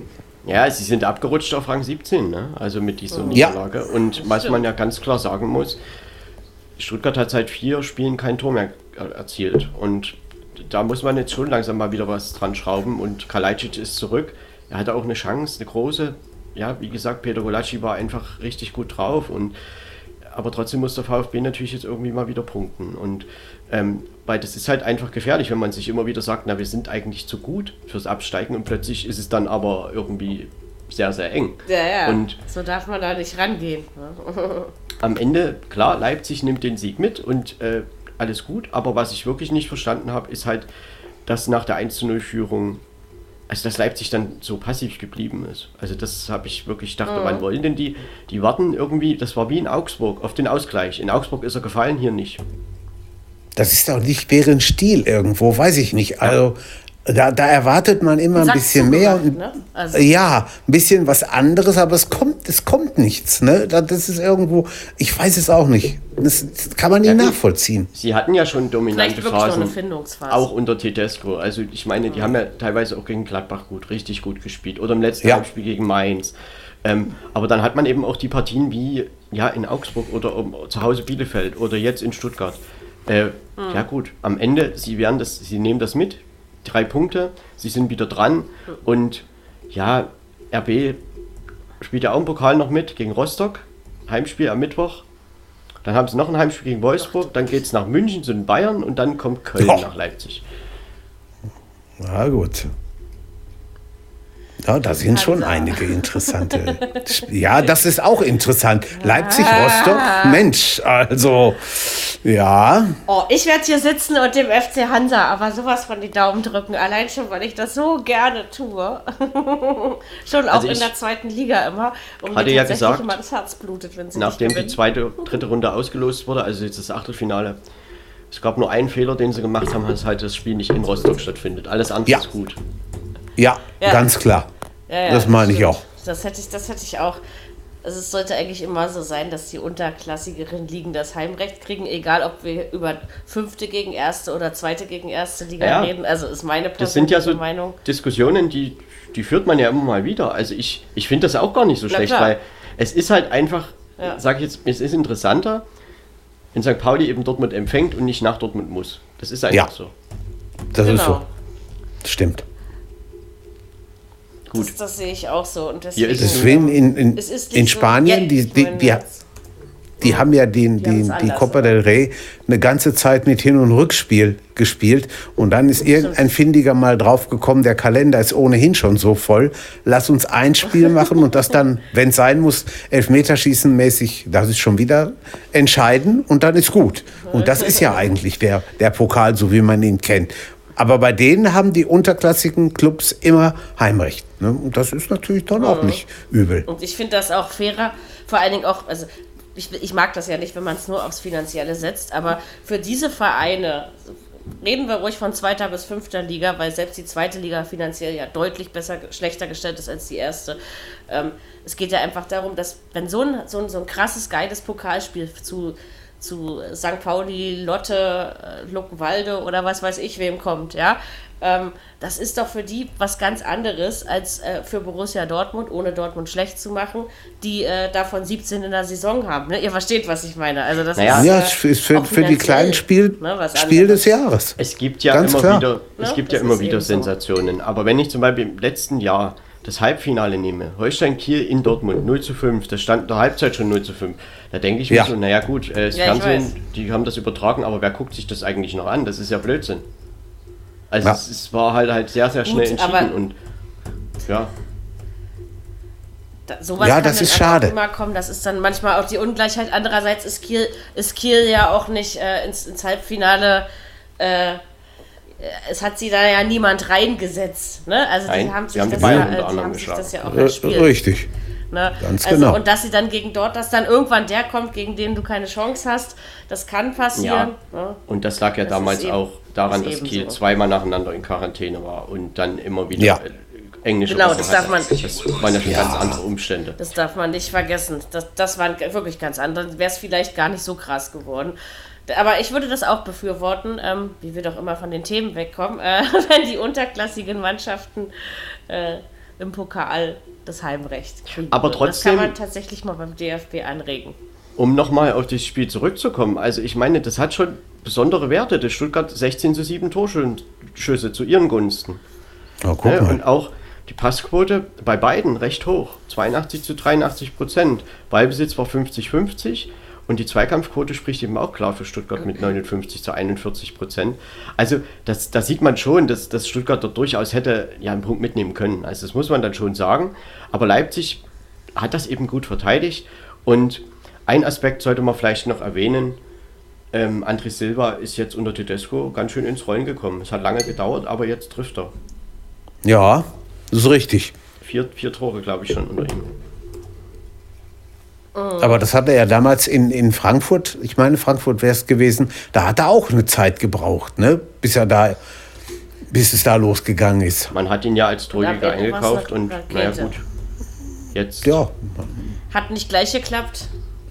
nö. alles gut. Aber Ja. man hat Jetzt ja auch hat er mal langsam unter angefangen. Jesse Marsch einen ganz anderen Ansatz gewählt. Ne? Und da, Ja, also das ich sag mal, mit Umschaltfußball brauchst du vielleicht so einen Zielspieler im Strafraum nicht unbedingt. Also ab und zu vielleicht schon, aber eben nicht so unbedingt. Also du, als Zielspieler ist, ist halt immer gut, aber ich denke, man muss dann schon wissen, wie man solche Spieler auch einsetzt. Ja, Das ist richtig. Aber wahrscheinlich hat man sich wirklich was davon versprochen, weil sonst hätte man ihn nicht gekauft. Und also Acht was kann eben auch mal nicht aufgehen, bisher. ne? Das ist eben so. ja, Ja, das ist jetzt ja auch nicht so schlecht. Also ich Nee. meine, das war ja auch klar, dass er Das nicht nochmal so eine Vor wie eine Vorsaison Äh, also, dass es sofort anknüpft. Das, also, das konnte ich mir persönlich auch nicht 28 vorstellen, weil das ja Tore, ne? immer- Sicher. Ne? Naja, und der VfB Stuttgart, ich meine, man, wie gesagt, muss jetzt auch mal wieder ein Tor erzielen, natürlich auch Punkte holen. Jetzt geht es nach Freiburg, dann kommt Frankfurt und dann geht es nach Leverkusen. Das ist schon nicht so leicht. Das ist jetzt nicht so Nee. leicht. Nee, Das stimmt. das ist nicht so leicht. Das ist, ja, wünschen wir Ihnen das Beste. Also ein Tor schießen traue ich Ihnen auf jeden Fall zu. Ich Ja, glaube, dass sicher. der VfB schon gute Chance hat, auch in der Liga zu bleiben, aber man muss halt jetzt sehen, dass man die Kurve irgendwie mal wieder kriegt. Ja. Das ist es.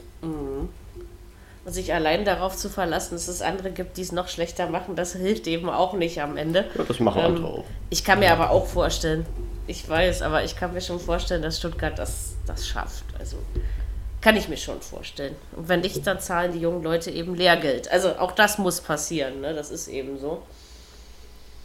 Na gut, aber Aber absteigen es wollen sind sie, ja glaube ich, tatsächlich nicht. noch ein paar Also Spieltage Zeit. die zwei Betriebsunfälle wollen gab es vor das zwei aber das und fünf Jahren schon mal. Also ich glaube, jetzt wollen sie nicht nochmal. Es ist, es ist ja sicherlich auch zu vermeiden. Ne? Also noch haben sie es ja alles ganz fest in der eigenen Hand. Alles gut. Also Wir sind am von 19. daher- Spieltag, Ja. am 20. ne, muss ist man richtig. jetzt noch keine Pferde verrückt machen. Ja. Da haben schon Mannschaften mit neun, So. mit neun Punkten Vorsprung geführt und sind am Ende doch nicht Meister geworden. Hm, Es fällt mir jetzt nicht ein, wer das Ich war. weiß. Ja, Schwarz-Gelbe machen sowas eben. So sind die ja, ja, ja. ja. So, reden wir über Köln und Bayern. Ja, guck mal, war eine schöne Brücke. Hat doch gepasst. Als Farbenblinde irgendwie äh, vertue, aber ja, die Brücke hat jetzt, wo du es sagst, funktioniert. Ja, von wegen Dortmund hätte Bayern Aber keiner von beiden ist schwarz-gelb. gesetzt. Also natürlich so. Das stimmt. Nein, natürlich nicht. Ach was. Echt? Ist egal. Nee, das wusste ich tatsächlich. Machen wir weiter. ähm, keine Ahnung, du, nee, das wusste ich sogar. Nein, aber Schwarz-Gelb hätte Bayern unter Druck setzen können mit dem Sieg vom Freitag. Das ist aber nicht so ganz aufgegangen, würde ich sagen. Köln gegen Bayern, wir, hat, wir erinnern uns alle noch an dieses grandiose Hinspiel, was der FC Bayern München zwar gewann, was aber Köln doch grandios bestritten hat. Ich finde, an diesem Wochenende war davon nicht ganz so viel zu sehen.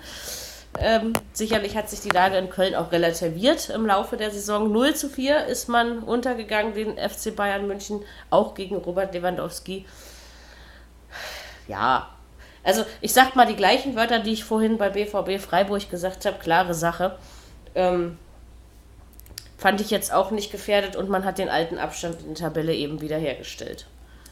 Ich habe es aber wirklich nicht anders erwartet, muss ich ehrlich gesagt zugeben. Ich habe mich aber nicht getraut, 0 zu 4 zu tippen. So mutig war ich dann doch nicht.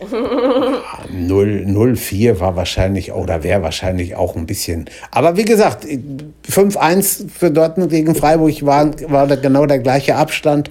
Äh, Und von daher, aber ich habe auch, dass es so Nichts hoch würde, passiert. hätte ich auch nicht gedacht, muss ich sagen. Also da vielleicht 0-2, 0-3, okay. Aber 0-4, gut, Lewandowski trifft dreimal, ist natürlich, was willst du dagegen noch machen? Ja, es steht schon wieder bei 23 Toren. Ne? Also wenn der so Jetzt weitermacht. schon, ja, das müsstet ihr mal reinziehen. Ja, ja. Dass der noch mehr macht als letzte Saison. Also, man weiß es ja nicht. Ne? Äh, So ganz ausgeschlossen ist das schon- nicht. Ist schon wieder ein Wahl. Sag mal, hat der Mann nicht irgendwann mal einen Tiefpunkt? Also nicht, dass ich ihm den wünsche, versteht mich bitte nicht falsch. Ich bin ein absoluter Lewandowski-Fan.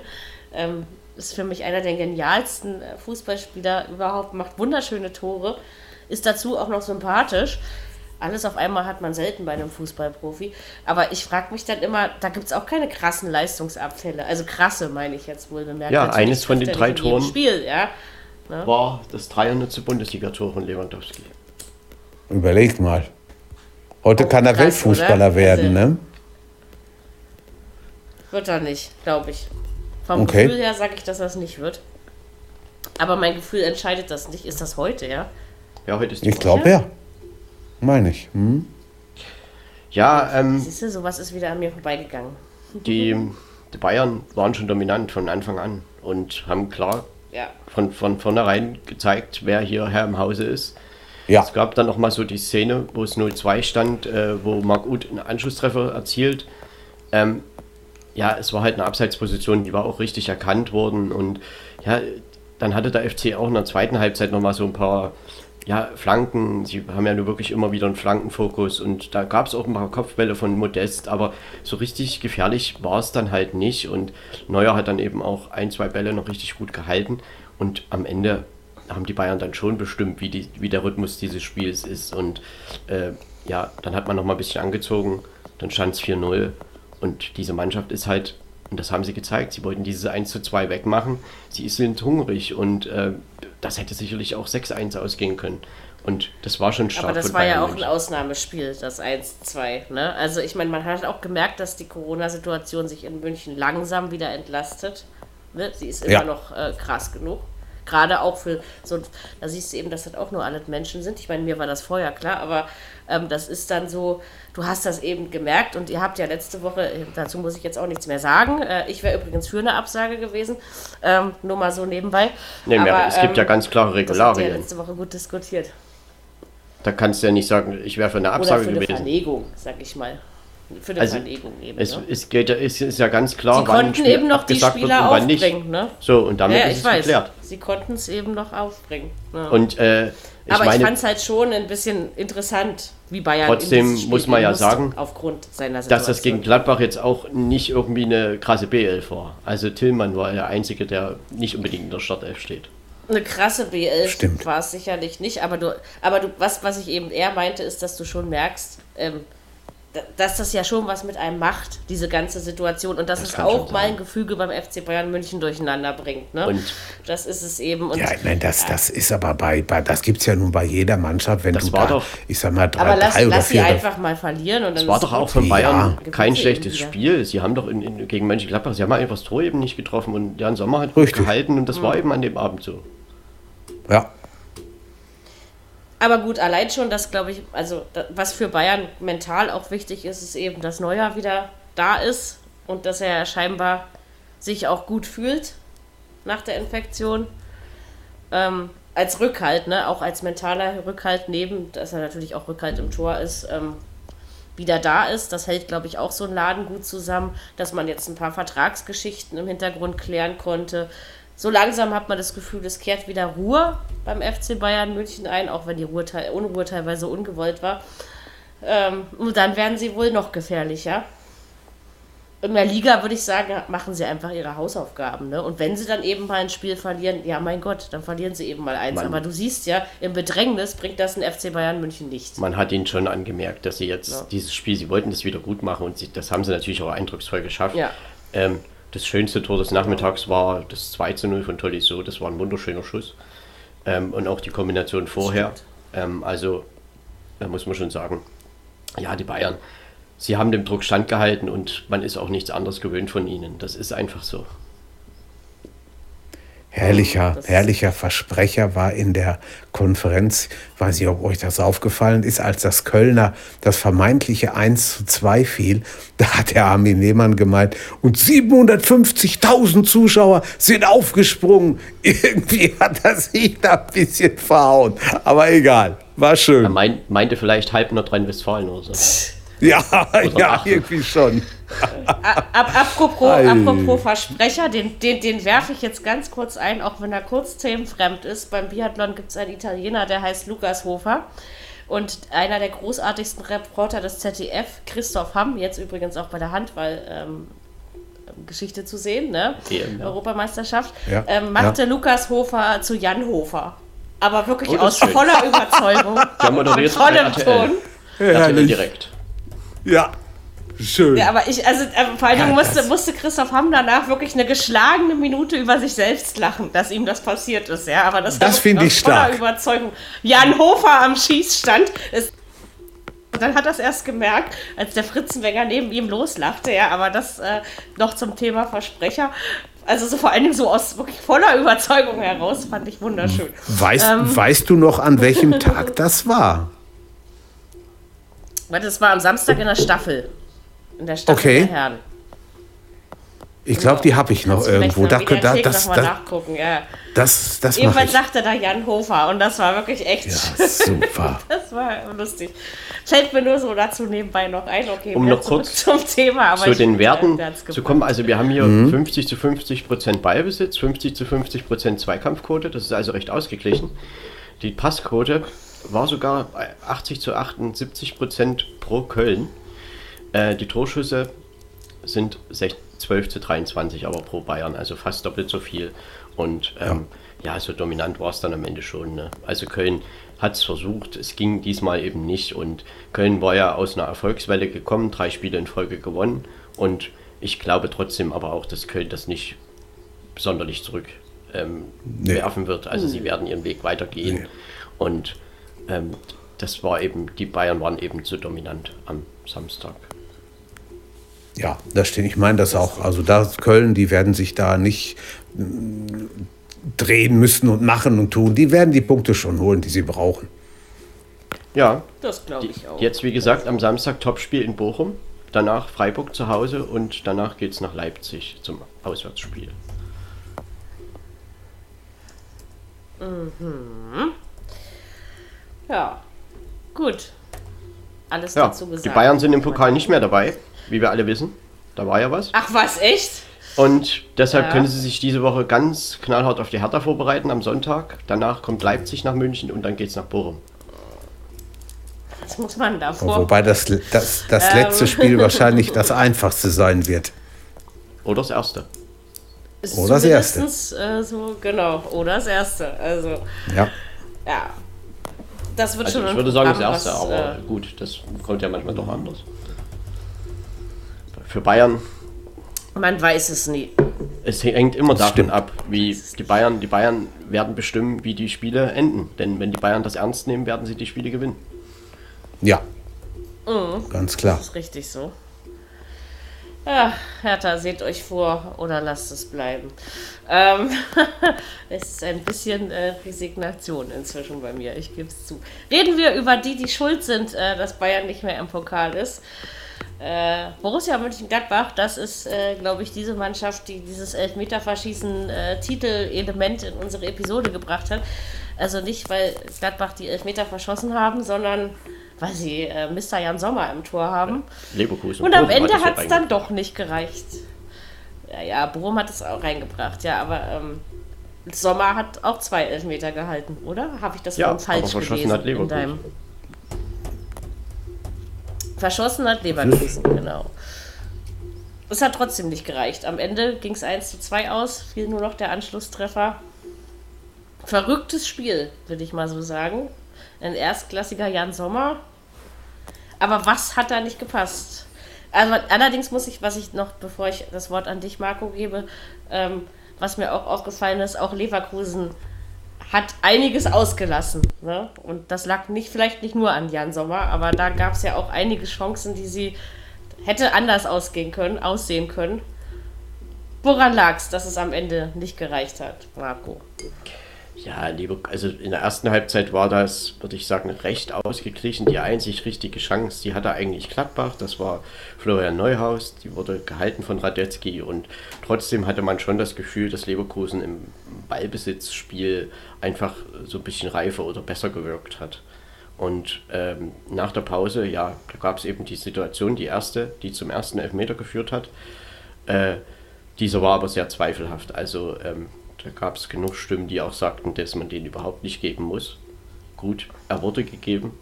Das ist halt dann immer wieder diese Diskussion mit äh, glasklare Fehlentscheidung oder eben nicht. Und dann wird eben eingegriffen oder eben wie in dem Fall auch nicht. Und äh, ja, dann trat Patrick Schick an und Jan Sommer hat den einfach, also der war wirklich einfach gut gehalten, denn der war gar nicht so schlecht geschossen. Ähm, ja, da hat Jan Sommer das 0 zu 0 gehalten, wehrt den Ball ab zur Ecke. Aus dieser Ecke entsteht allerdings dann das 0 zu 1. Ja, ich sag mal so, Standardsituationen kann man halt verteidigen. Das ist immer wieder das Thema. Das muss ich auch sagen. Das, das muss man einfach irgendwie. Da war eben Janschke nicht so richtig an Andrich dran. Und dann plötzlich stand es eben 0-1 und ähm, dann fühlte sich Leverkusen natürlich noch sicherer und ja, irgendwann resultierte daraus auch, auch 0 zu 2 und das war, das muss man dann schon sagen, auch äh, verdient, äh, auch so in dieser Höhe.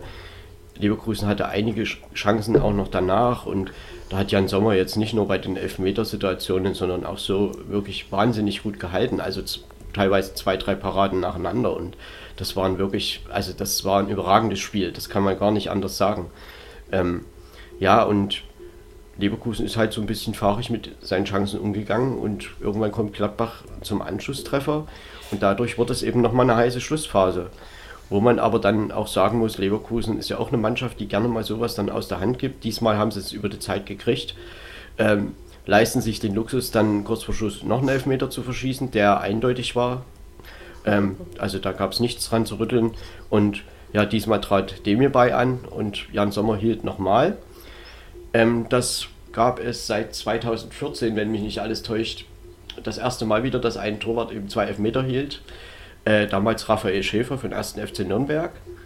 Und ja, damit war Gladbach immer noch im Spiel und trotzdem gab es dann äh, nicht mehr so die wahnsinnig große Torchance, sodass man sagen könnte, hier hätte noch irgendwas passieren können. Ich, man muss dann schon sagen, äh, nimmt man alles zusammen. Leverkusen hat 32 Torschüsse in Gladbach abgefeuert, Gladbach 17. Ähm, oh, das ist ja ordentlich, oder? Also. Ja, gut, Torschüsse sind ja immer, ähm, also qualitativ ja, ja nicht immer weiß, gleich. Ne? Also die das, in diese Richtung gehen. Das da wird ja alles gezählt. Ja, ja. Und manchmal auch das, was man nicht versteht. Aber hm, gut, das ist ein anderes ja. Thema. Nee, nee, natürlich. Ich meine, Pass, hm. äh, Passquote bei Gladbach 81 Prozent, das ist schon recht ballsicher. Klar, Leverkusen 76 Prozent. Ballbesitz auch leicht bei Gladbach 55, 45 Prozent. Zweikampfquote bei Leverkusen 52, 48 Prozent am Ende muss man dann schon sagen, dass für das Offensivspiel Leverkusen einfach mehr getan hat. Das Spiel wirkte strukturierter und da war das dann auch eine verdiente Niederlage.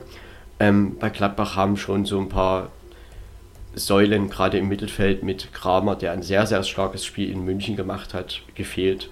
Und auch Zakaria hat gefehlt. Äh, das sind schon dann Spieler, ja, die natürlich der Borussia auch irgendwo äh, Struktur geben und die ja dann natürlich auch wehtun, wenn sie nicht da sind. Und äh, trotzdem, ja, ist bei Gladbach immer wieder die Frage, was will man eben für einen Fußball spielen? Ne? Ich, wir hatten die Diskussion schon öfter mit Ballbesitz, Fußball oder eben Umschaltfußball und ich bin ja nach wie vor der Meinung, dass man mit dieser Mannschaft eher Ballbesitz Fußball spielen sollte.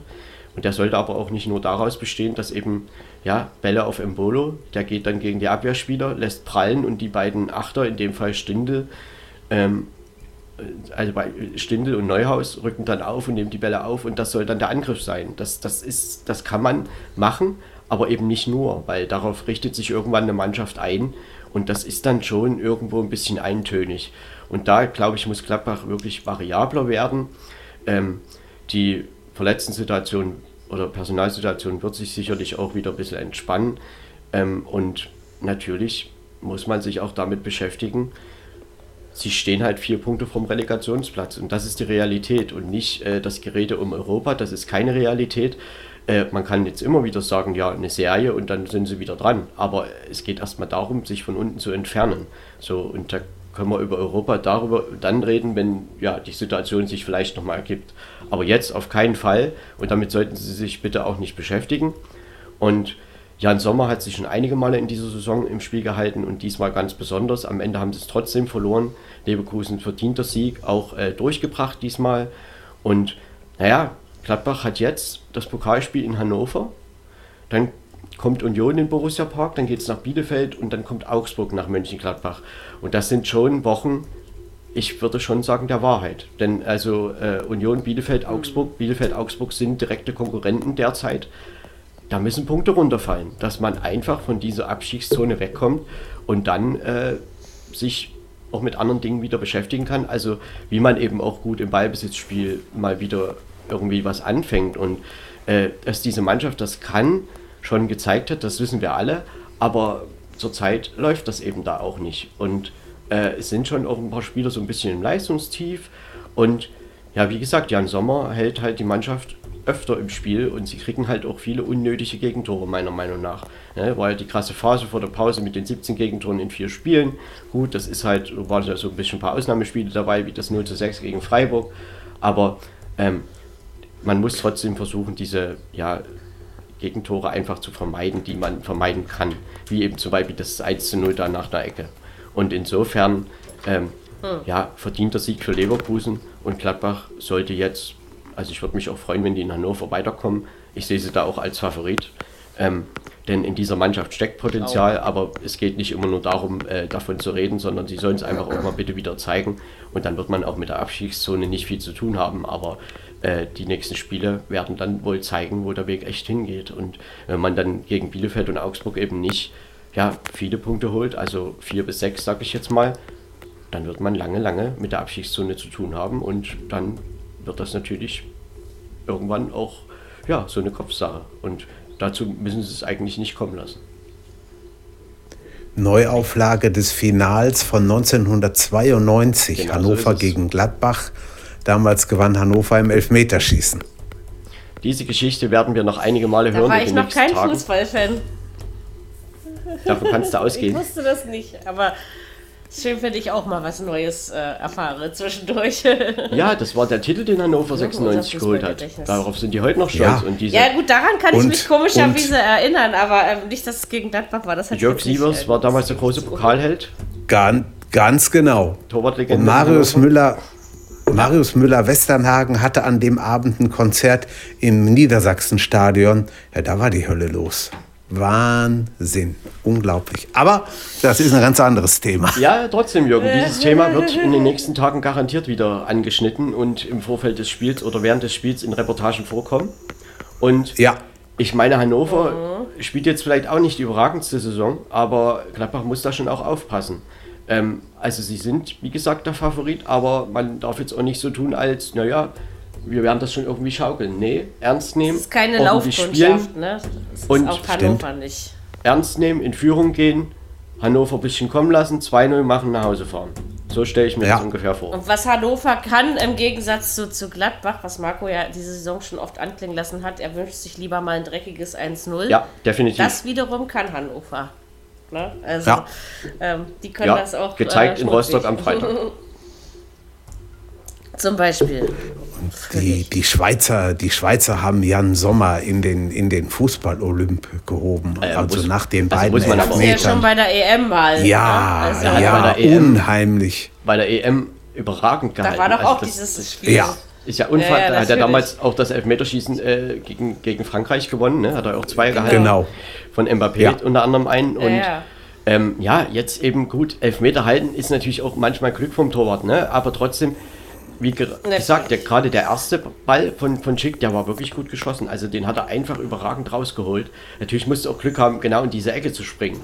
Aber ähm, er hat noch ein paar andere Sachen rausgeholt und in München letzte Woche auch schon und in vielen Spielen davor auch. Und ähm, es soll irgendwann auch einmal mal belohnt werden, dass man eben ja seine Leistungen, also sich die Mannschaft dem auch mal anpasst und man da eben auch mal Punkte rausnimmt. Also es ist schon ärgerlich, Ein- auf da zwei Elfmeter zu halten und am Ende äh, stehst du mit null Punkten da. Auf der Linie eine ja. absolute Weltklasseleistung. Ja. Gibt es überhaupt kein Vertun. Das, aber wie gesagt, das, das zeigt es eben auch wieder. Zu einem Sieg gehört eben nicht nur der Torhüter. Ne? Also da muss mehr stimmen. Und das, Ja. obwohl Leverkusen fahrlässig war. Ne? Ähm, es hat am Ende Naja. eben dann. Oh, Katze! Leverkusen hat Entschuldigung. Ich meine, sie haben ja viele, also gerade die, die, die Reihe hinter Schick äh, mit, mit Bellarabi diesmal und Wirtz und ähm, Diaby. Amiri wurde dann noch eingewechselt kurz vor Schluss. Ähm, das sind schon Spieler, ja, mit denen kann man natürlich was anfangen. Also die haben Tempo und die zu verteidigen, wenn die das ordentlich auch in der Raumaufteilung spielen, ist schon nicht so leicht. Und da muss ich schon sagen, dass Leverkusen manchmal noch zu wenig daraus macht. Ne? Man macht sich halt unnötig schwer und man stellt es sich nur vor, in Gladbach fällt noch der Ausgleich. Also die ärgern sich ja sonst wohin. Und ähm, Stimmt. auch in, in, in den Spielen, wie zum Beispiel letzte Woche gegen Union. Ne? Sie spielen überragend erste Halbzeit, führen 1-0 und am Ende steht es 2-2 und die müssen von Glück reden, dass sie 2-2 spielen. So, und das reicht aktuell für Platz 3, okay. Aber Leverkusen muss schon mal sehen, dass man sich auch nicht immer so schwer macht. Denn ich glaube schon, Ja. dass man Natürlich. mit Konzentration auch ja, deutlicher auf Rang 3 irgendwann stehen könnte. Potenzial ist genug da. Genau. Aber ich glaube, der Weg ist trotzdem nicht falsch, den man geht. Also ich finde es diese Saison doch etwas anders. Gerardo Sejane letzten macht einen guten Job, muss ich schon sagen. Ja. Er versucht die meine ich Mannschaft auch. Das auf jeden zu Fall. bekommen. Diese ja, Probleme, die sie immer so haben mit Konstanz und so, das versucht er natürlich da rauszubekommen. Ist ihm auch sicherlich noch nicht so richtig gelungen, aber trotzdem sieht man da viele gute Ansätze, gerade in der Offensive. Patrick Schick ist halt eine Tormaschine in dieser Saison mit 18 Treffern. Er hat am Samstag ja das 2-0 dann noch gemacht. Und naja, Leverkusen genau. jetzt haben sie aus dem Pokal sind sie ausgeschieden. Das war so eine negative Überraschung in der letzten Runde gegen Karlsruhe. Äh, war auch ein Heimspiel. Jetzt haben sie mhm. dann am Wochenende ein Heimspiel gegen Augsburg, dann geht es nach Dortmund und dann äh, kommt Stuttgart in die Bayer Arena. Also ich denke, Leverkusen, ja, kann da schon seinen Weg gehen. Ja, ich glaube, Marco, du musst den Podcast jetzt alleine zu Ende machen. Weil äh, mein Kater liegt die ganze Zeit, wenn du redest, neben mir an meinem Bein und schnurrt. Und sobald ich oder Jürgen geredet haben, schnurrt er nicht mehr. also du hast eine ruhige Ausstrahlung auf ja, meinen Vizekater. Jetzt vielleicht Aber so ein bisschen Jürgen monoton, weil es immer das gleiche, die gleiche Stimmlage war. Ist nicht war. so wild. Genau, vielleicht hat ihm das gefallen. Ne, Fietchen? Vielleicht. Ich streichel dich weiter und kann trotzdem Podcast moderieren. Also, äh, kennst du ihn doch gar nicht. Jürgen, schönen Abend dir. Er musste gehen, deswegen werden wir die zwei Unentschieden, die uns äh, da noch fehlen, alleine nach Hause schaukeln. Allerdings, äh, es wird gleich wieder monoton, weil ich muss. Jetzt hör mal auf zu schnurren, Katze, das irritiert mich. ähm, ich muss zugeben, ich hatte gestern Besuch den ganzen Nachmittag und ich habe halt tatsächlich äh, nicht viel davon mitbekommen. Ich weiß aber, dass äh, Augsburg gegen Frankfurt 1 zu 1 gespielt hat, dass äh, Frankfurt ohne Trapp im Tor und Kostic gespielt hat, weil äh, warte, wie war das? Ich weiß immer noch nicht, was da stand. Bemerkenswerte Corona-Ergebnisse waren. Ich glaube, so hieß der Wortlaut in deiner E-Mail, äh, wo du die Spielbeschreibung ähm, reingestellt hast.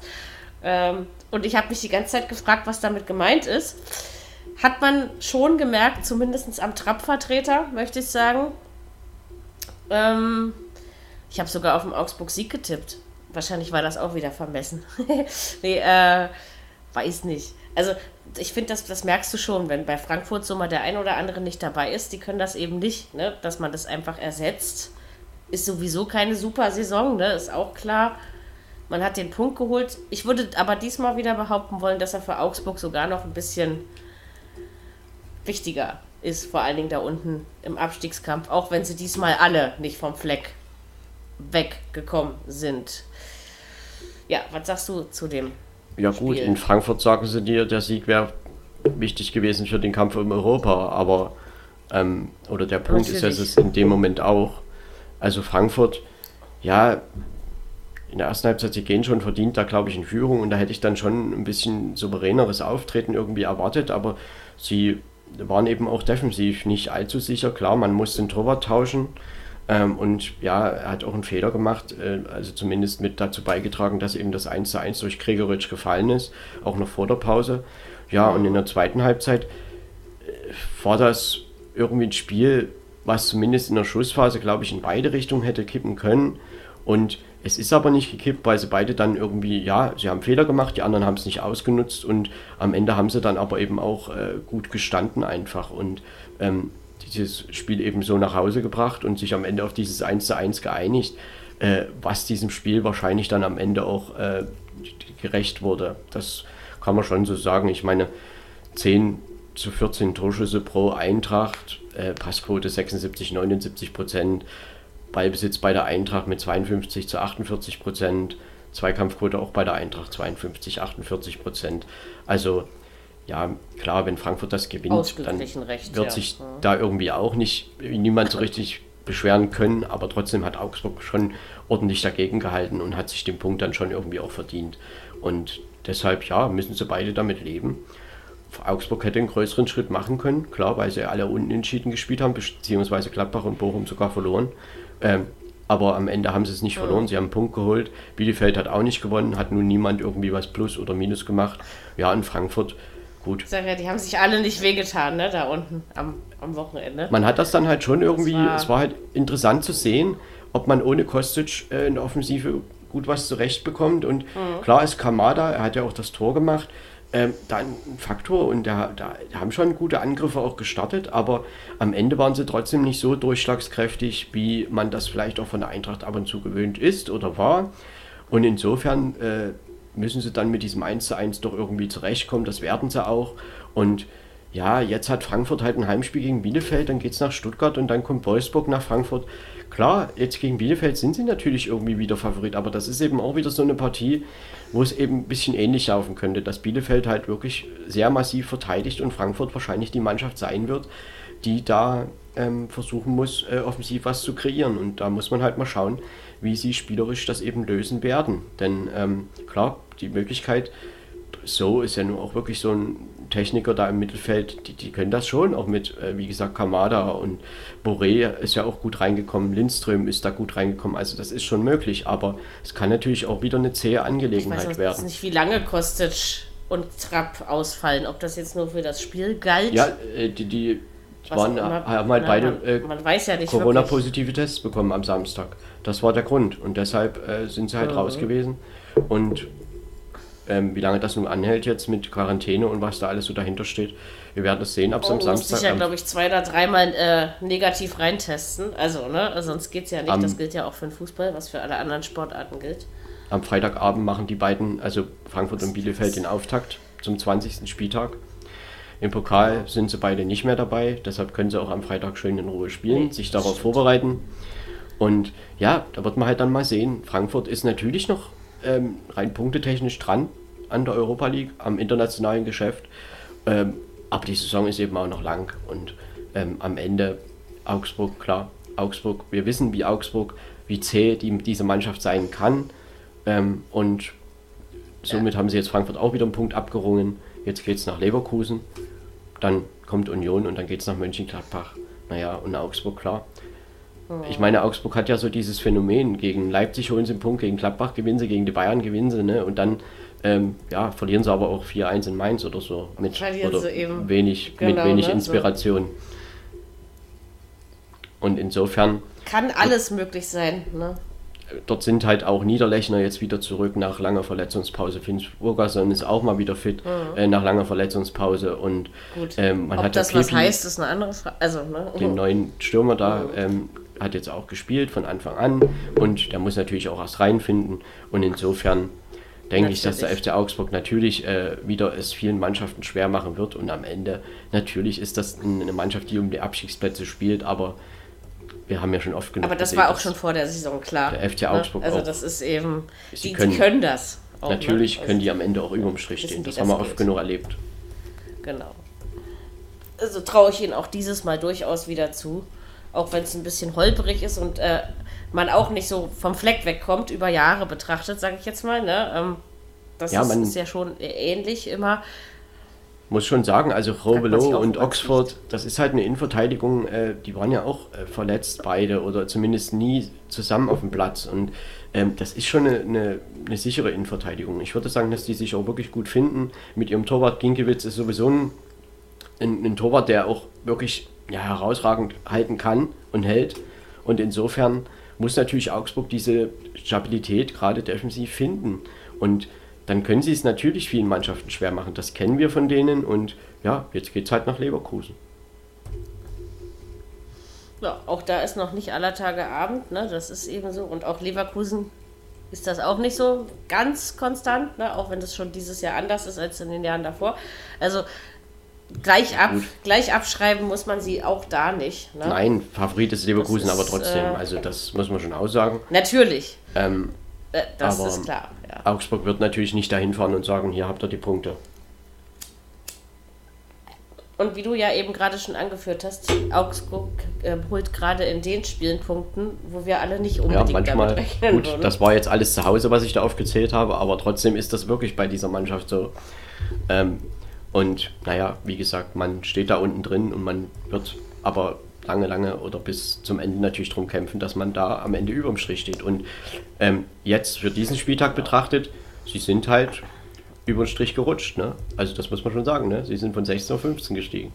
Auch wenn es nur ein Punkt war. Gut, nützt natürlich nicht so viel, ne? Und, aber wie gesagt, diesmal hatte man, diese Woche hat man echt das Gefühl gehabt, sie wollen sich alle äh, irgendwie nicht wehtun. Ähm, wir können das gleich mit dem letzten Spiel verbinden, wenn du magst. Ähm, Bielefeld Fürth. Kann man tun. 2 zu 2. Da reden wir natürlich auch über den Ab- Abstiegskampf. Also mir tun die Vierter ja immer noch leid. weil ich ja immer noch der Meinung bin, dass das Ding gelaufen ist. Aber du siehst eben, dass sie wollen. Ich glaube zwar, dass sich das Eichhörnchen zu mühsam ernährt. Ich habe äh, ein Unentschieden bei dem Spiel getippt. Da war ich wenigstens mal in dem Punkt äh, gar nicht so falsch. Aber das ist auch so, weil ich Bielefeld äh, mehr Unentschieden als Siege zutraue. Irgendwie haben die mich diese Saison daran so ein bisschen gewöhnt aus ihrer Sicht, weil ja viele Sachen unentschieden gelaufen sind. Diesmal finde ich ja, aber, das ja. wird das wirklich ja, sag ich doch. Also es ist gar nicht so verkehrt, bei Bielefeld auf Unentschieden zu tippen. Natürlich nicht immer, das ist schon klar. Ne? Aber was ich wirklich sehe, Kräuter Fürth bäumt sich nochmal auf. Also ich, klar, wäre ja dämlich, wenn sie es nicht täten. Ne? Ähm, und äh, dieses, dieses, äh, ich hole diese Woche einen Punkt und nächste Woche einen Punkt, wird am Ende wohl auch nicht reichen. Aber trotzdem finde ich es schön zu sehen, dass sie es tun. Und es ist, wie uns ja auch andere Mannschaften schon gezeigt haben, auch nicht immer leicht in Bielefeld zu gewinnen, weil Bielefeld ja auch schon will, vielleicht nicht immer alles trifft.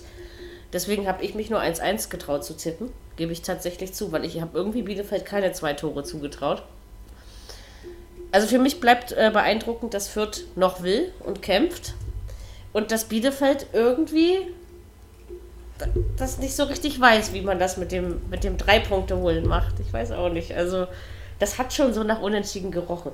Aber ging doch mehr ab, als man von vornherein erwarten musste, finde ich, in diesem Spiel. Wie war ja, dein Eindruck? Am Ende hat man ja hier erstmal die Situation vor dem Spiel. Man musste ja schon davon ausgehen, dass Bielefeld irgendwie ja als Favorit zu sehen ist. Das ist ja nun mal so gewesen. Hm, und mit natürlich. dieser Rolle müssten sie sich natürlich erstmal hm. irgendwie anfreunden. Und es ging ja auch eigentlich gut los mit dem 1 zu 0 nach acht Minuten durch Okugawa, der auch mittlerweile schon sieben Saisontore hat. Ähm, ja, aber Fürth ist halt auch in den letzten Wochen wirklich stabiler geworden. Und sie haben nicht aufgegeben. Mhm. Dann gab es eine schöne Einzelleistung durch Leveling und da gab es eben einen Ausgleich nach 35. Minute und der war dann schon irgendwie auch verdient zu diesem Zeitpunkt. Ähm, denn Fürth hatte schon mehr Spielanteile. Das muss man Fürth dann schon lassen. Und natürlich geben die am 19. Spieltag nicht auf. Ne? Aber trotzdem mhm. ähm, ist, ist der Weg natürlich weit wir reden immer noch von elf Punkten Rückstand auf die Relegation. Ja. Und Fürth geht dann ja sogar in Führung in der zweiten Halbzeit. Und ja, Bielefeld kommt dann eben durch Castro, durch einen Fernschuss noch zum Ausgleich. Wenigstens das aus Bielefelder Sicht kann man jetzt wirklich sagen, weil am Ende hm. hat sich Fürth den Punkt schon verdient. Und Fürth hat äh, in den letzten, ja, von den letzten fünf Spielen haben sie halt nur eins verloren. Und das war in Dortmund. Und ich meine, in Dortmund darf man genau. als Kräuter Fürth vielleicht doch mal verlieren. Ähm, da haben sie ja auch nicht so schlecht gespielt. Das ist richtig und vor allen Dingen, ich meine, mit Unentschieden kommt man natürlich in der Situation jetzt nicht der Klasse näher. Nicht das so ist schon weit. klar, aber Fürth hm. wird sich jetzt auch nicht unbedingt damit beschäftigen, wir müssen hier unbedingt noch den Klassenerhalt schaffen, sondern sie werden jetzt einfach von Spiel zu Spiel denken, wie das immer so schön heißt. Und äh, man sieht halt, dass sie das taktisch jetzt wirklich einfach besser machen als noch vor Wochen. Und nach diesem 1 zu 7, nach dieser höchsten Niederlage da in Leverkusen, da hat sich in Fürth tatsächlich so ein bisschen was getan, auch taktisch. Und diese Mannschaft ähm, steht jetzt stabiler. Und ja, haben jetzt auch mal zwei Tore erzielt. Das ist ja immer so ein bisschen auch ein Problem gegen ähm, haben ja viel hm. auch 0-0 gespielt gegen Augsburg, gegen Stuttgart und auch gegen gut Union haben sie 1-0 gewonnen, aber haben ja auch viele Spiele, wo sie einfach nicht getroffen haben. So, und in Bielefeld diesen Punkt haben ja. sie sich wirklich verdient. Am Ende ist die Arminia ja. ja dann noch zurückgekommen oder hat den Punkt noch mitgenommen. Da können sie froh sein drüber. Sind ja dadurch auch einen Platz hochgerutscht, aber das war halt natürlich nicht dieser entscheidende Schritt, den man gerne hätte gehen wollen mit diesem Sieg. So, und am Ende haben sie es aber eben auch nicht verloren und Bielefeld wird ja seine Zähigkeit natürlich auch nicht verlieren. Und äh, Bielefeld wird auch Punkte holen, und das haben wir ja schon gesehen, unter anderem in Leipzig zum Beispiel mit ihrem Sieg da, ähm, wo man heute noch nicht oh. gar nicht so richtig damit rechnet. Denn diese Mannschaft, dass sie ja. zurückkommen können, das haben sie auch in Freiburg gezeigt, nach dem 0 zu 2, dann zum 2-2. Aber diesmal waren sie halt irgendwie der ja, Favorit dieses Spiels und das hat man ihnen irgendwie auch so ein bisschen angemerkt, so dass leicht gehemmt waren und Fürth kann halt so ein bisschen drauf losspielen. Ne, am Ende sprechen wir halt hier von 13 zu 6 Torschüssen. Passquote, ja, 66 zu 75 Prozent ist natürlich bei beiden nicht so hoch. Äh, Ballbesitz auch bei Fürth, das hatte ich ja. ja schon gesagt, dass sie mehr den Ball hatten mit 56 Prozent und die Zweikampfquote eben auch bei Fürth mit 52 Prozent. Also am Ende ist das schon ein verdientes Unentschieden für die Kleeblätter und ja, Bielefeld die werden jetzt natürlich einfach ihren Stiefel da weitermachen und versuchen natürlich die Klasse wieder zu halten. Jetzt geht es nach Frankfurt, dann kommt Gladbach und dann geht es nach Hoffenheim. Ich meine, Bielefeld weiß, dass sie viel Außenseiter so sind. Leicht. Aber äh, trotzdem ist. Bielefeld eine Mannschaft, die. Ich glaube, aber mit der Rolle kommen sie besser klar. Vielleicht. Kann man so, das so sehen? Hat man so das Gefühl. So, also weiß ich nicht, aber am Samstag hatte ich schon, also weil, ne, sie sind ja, also hätte man mich jetzt vor der Saison gefragt, hätte ich vielleicht auch gesagt, dass Bielefeld gegen Fürth Favorit ist, aber ich hätte sie nicht so weit auseinander gesehen, wie ich sie jetzt natürlich aufgrund der Hinrunde von Fürth ja sehen muss, einfach auch, ne, tabellarisch und so. Also ich will jetzt nicht sagen, der klare Favorit, das klingt im Abstiegskampf immer das so. Das war ja 17 dämlich, gegen 18, ne? wenn du es ganz genau nimmst. Naja, sicher, aber von der Spielanlage her ist das ja schon auch ein Unterschied wie Tag und Nacht. Ne? Also das ist ja, ähm, da, ja weiß nicht, also man hat Bielefeld eben vorne gesehen. Fürth hat halt die Hypothek, dass sie halt viele Spiele, die halt durchaus knapp waren, dann immer wieder verloren haben, manche auch derbe Niederlagen und dem rennen sie halt jetzt hinterher. So, und da wirst du mit Unentschieden nicht rauskommen. Ähm, und elf Punkte ist ein weiter Weg. Aber in, in sich, sich in sich sich zu festigen, ist aber auch nicht schlecht. Also für die genau, Mannschaft, wenn man das, das einfach mal so sieht. Wahrscheinlich auch das Ziel. Auch Fürth weiß, dass er keine Blumentöpfe mehr gewinnt. Ne? Also das ist, die sind ja nicht dämlich. Ne? Man ähm, kann, glaube ich, viel klar, lernen. Wenn die anderen auch sich auch noch dusselig anstellen. Mannschaftsstrukturell genau. kann man viel lernen, auch äh, in Bezug dann, wenn man die zweite Liga wieder angeht. Und äh, da kann man wirklich in der ersten Liga bestimmt was mitnehmen. Und da ist Fürth ja nun wirklich auch in den letzten Wochen einfach stabiler geworden. Und ähm, ja, der Punkt in Bielefeld, wie gesagt, war sehr verdient. Jetzt haben sie ein Heimspiel gegen Mainz und ich sehe da Mainz jetzt nicht so als so starken Favoriten, wie man es vielleicht vor Wochen noch gesagt hätte. So, dann geht es nach Wolfsburg und dann kommt halt die Hertha nach Fürth. Also, ja, klar, sie werden es weiter probieren und äh, wir haben schon manche komische Situationen gesehen. ja, das ne? stimmt. Dass man dann plötzlich mal sechs Punkte holt und plötzlich reden wir nur noch von fünf Punkten. Genau, und dann sieht das schon wieder ein bisschen anders aus. Ne? Ähm, aber dann glauben kann man ja eigentlich reell Nein, aber es ist, mehr, ne? trotzdem, trotzdem wichtig, dass sie sich in sich äh, festigen, dass man da sieht, dass da was passiert, trotz dieser Situation. Also das verdient ja eigentlich noch einen größeren Respekt, ne? Ähm, Finde ich einfach.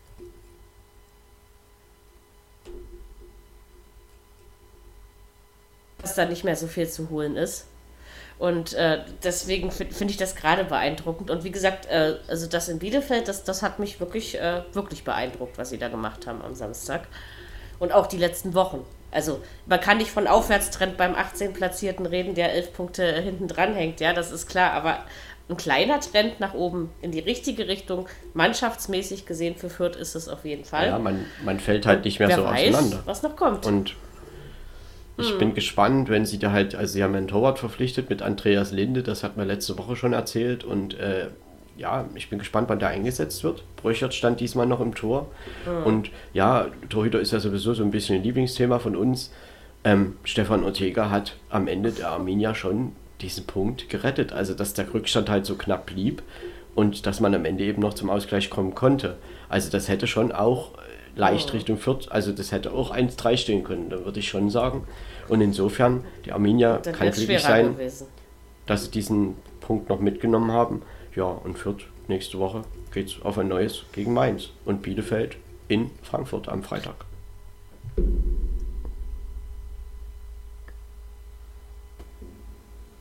Genau. Tja, ich fürchte, wir müssen jetzt sowieso zum Ende kommen, weil mein Internet Aussetzer hat ohne Ende. Ich habe deine letzten Sätze also quasi in Gedanken zu Ende geführt. ähm, ich habe jetzt schon einige Male von dir einiges nicht ja. gehört. Ja, das liegt, es schwankt gerade einfach, ne? Das tut mir leid. Ähm, kann ich ja auch nichts für. Ich baue mein Internet ja nicht. Jetzt geht es gerade wieder. Aber ich glaube, soweit haben wir auch alles gesagt, oder? Ja, ich denke, wir haben die Partien schon. Noch irgendwas hinzuzufügen? Ich denke, die Partien gut betrachtet und insofern ähm, ja, es hat sich ja auch nicht so allzu viel verändert. Ne? Die Bayern sind immer noch sechs Punkte vor Dortmund und Rang 3 hat jetzt Leverkusen übernommen, aber es bleibt halt eng bis äh, zu Mainz, ja, bis zu Rang 10 sind es halt nur fünf Punkte. Und dann haben wir nochmal, mhm. beginnt im Prinzip der Abschiedszone ab Platz 11 mit VfL Bochum. Ähm, und die haben 23 Punkte, Stuttgart als 17. hat 18 Punkte. Ja, und dann führt eben mit sieben Punkten am Tabellenende. Also es bleibt mhm. eng, es bleibt spannend und ähm, ja, wir haben auch noch viel zu spielen und man weiß ja, so ein bisschen Konstanz, da kann man noch viel erreichen. Und das gilt irgendwie für alle. Genau. Tja, dann würde ich doch einfach vorschlagen, ähm, gucken wir morgen und übermorgen Pokal. Vielleicht Ja. gibt es Elfmeter. Wir werden für, genau für euch beobachten, ob sie, ob sie ähm, verwandelt oder verschossen werden. Ich denke und hoffe Ähm. doch, dass dieses Achtelfinale nochmal richtig schön viel Spannung bietet. Also die Partien geben es, glaube ich, her. Und ähm, ja, wir haben auch, ja. als Live-Übertragung äh, in, beim ersten in morgen Dortmund, in, bei St. Pauli am Mittwoch das Berliner Derby und Sport 1 überträgt noch Köln gegen Hamburg. Ähm, ja, Köln gegen Hamburg Mhm. Genau. ist auch so ein schönes Traditionsduell und natürlich auch schönes alles Spiel, ja. Mhm. äh, live zu hören bei der Sportschau und naja, bei diversen anderen Genau. Radioprogrammen. Und insofern äh, mal sehen, was wir da wieder für Spiele nächste Woche zu Man besprechen kriegt haben. es schon mit. Na, Und genau, nächste Woche Ja. Pokal und 20. Spieltag. es läuft auch die letzte Phase ähm, der Gruppenphase beim Afrika Cup und danach gehen wir da auch in die K.O.-Runde am Wochenende. Und das ist, da sind, glaube ich, auch ganz interessante Partien dabei. Und insofern können wir euch nur noch eine schöne Woche wünschen. Alles Gute und bis zum den man nächsten Mal. verfolgen kann. Macht's gut. Tschüss. Viererkette, der Fußball-Podcast, der auch mal in die Offensive geht. Dies ist ein kostenloses, nicht kommerzielles Angebot.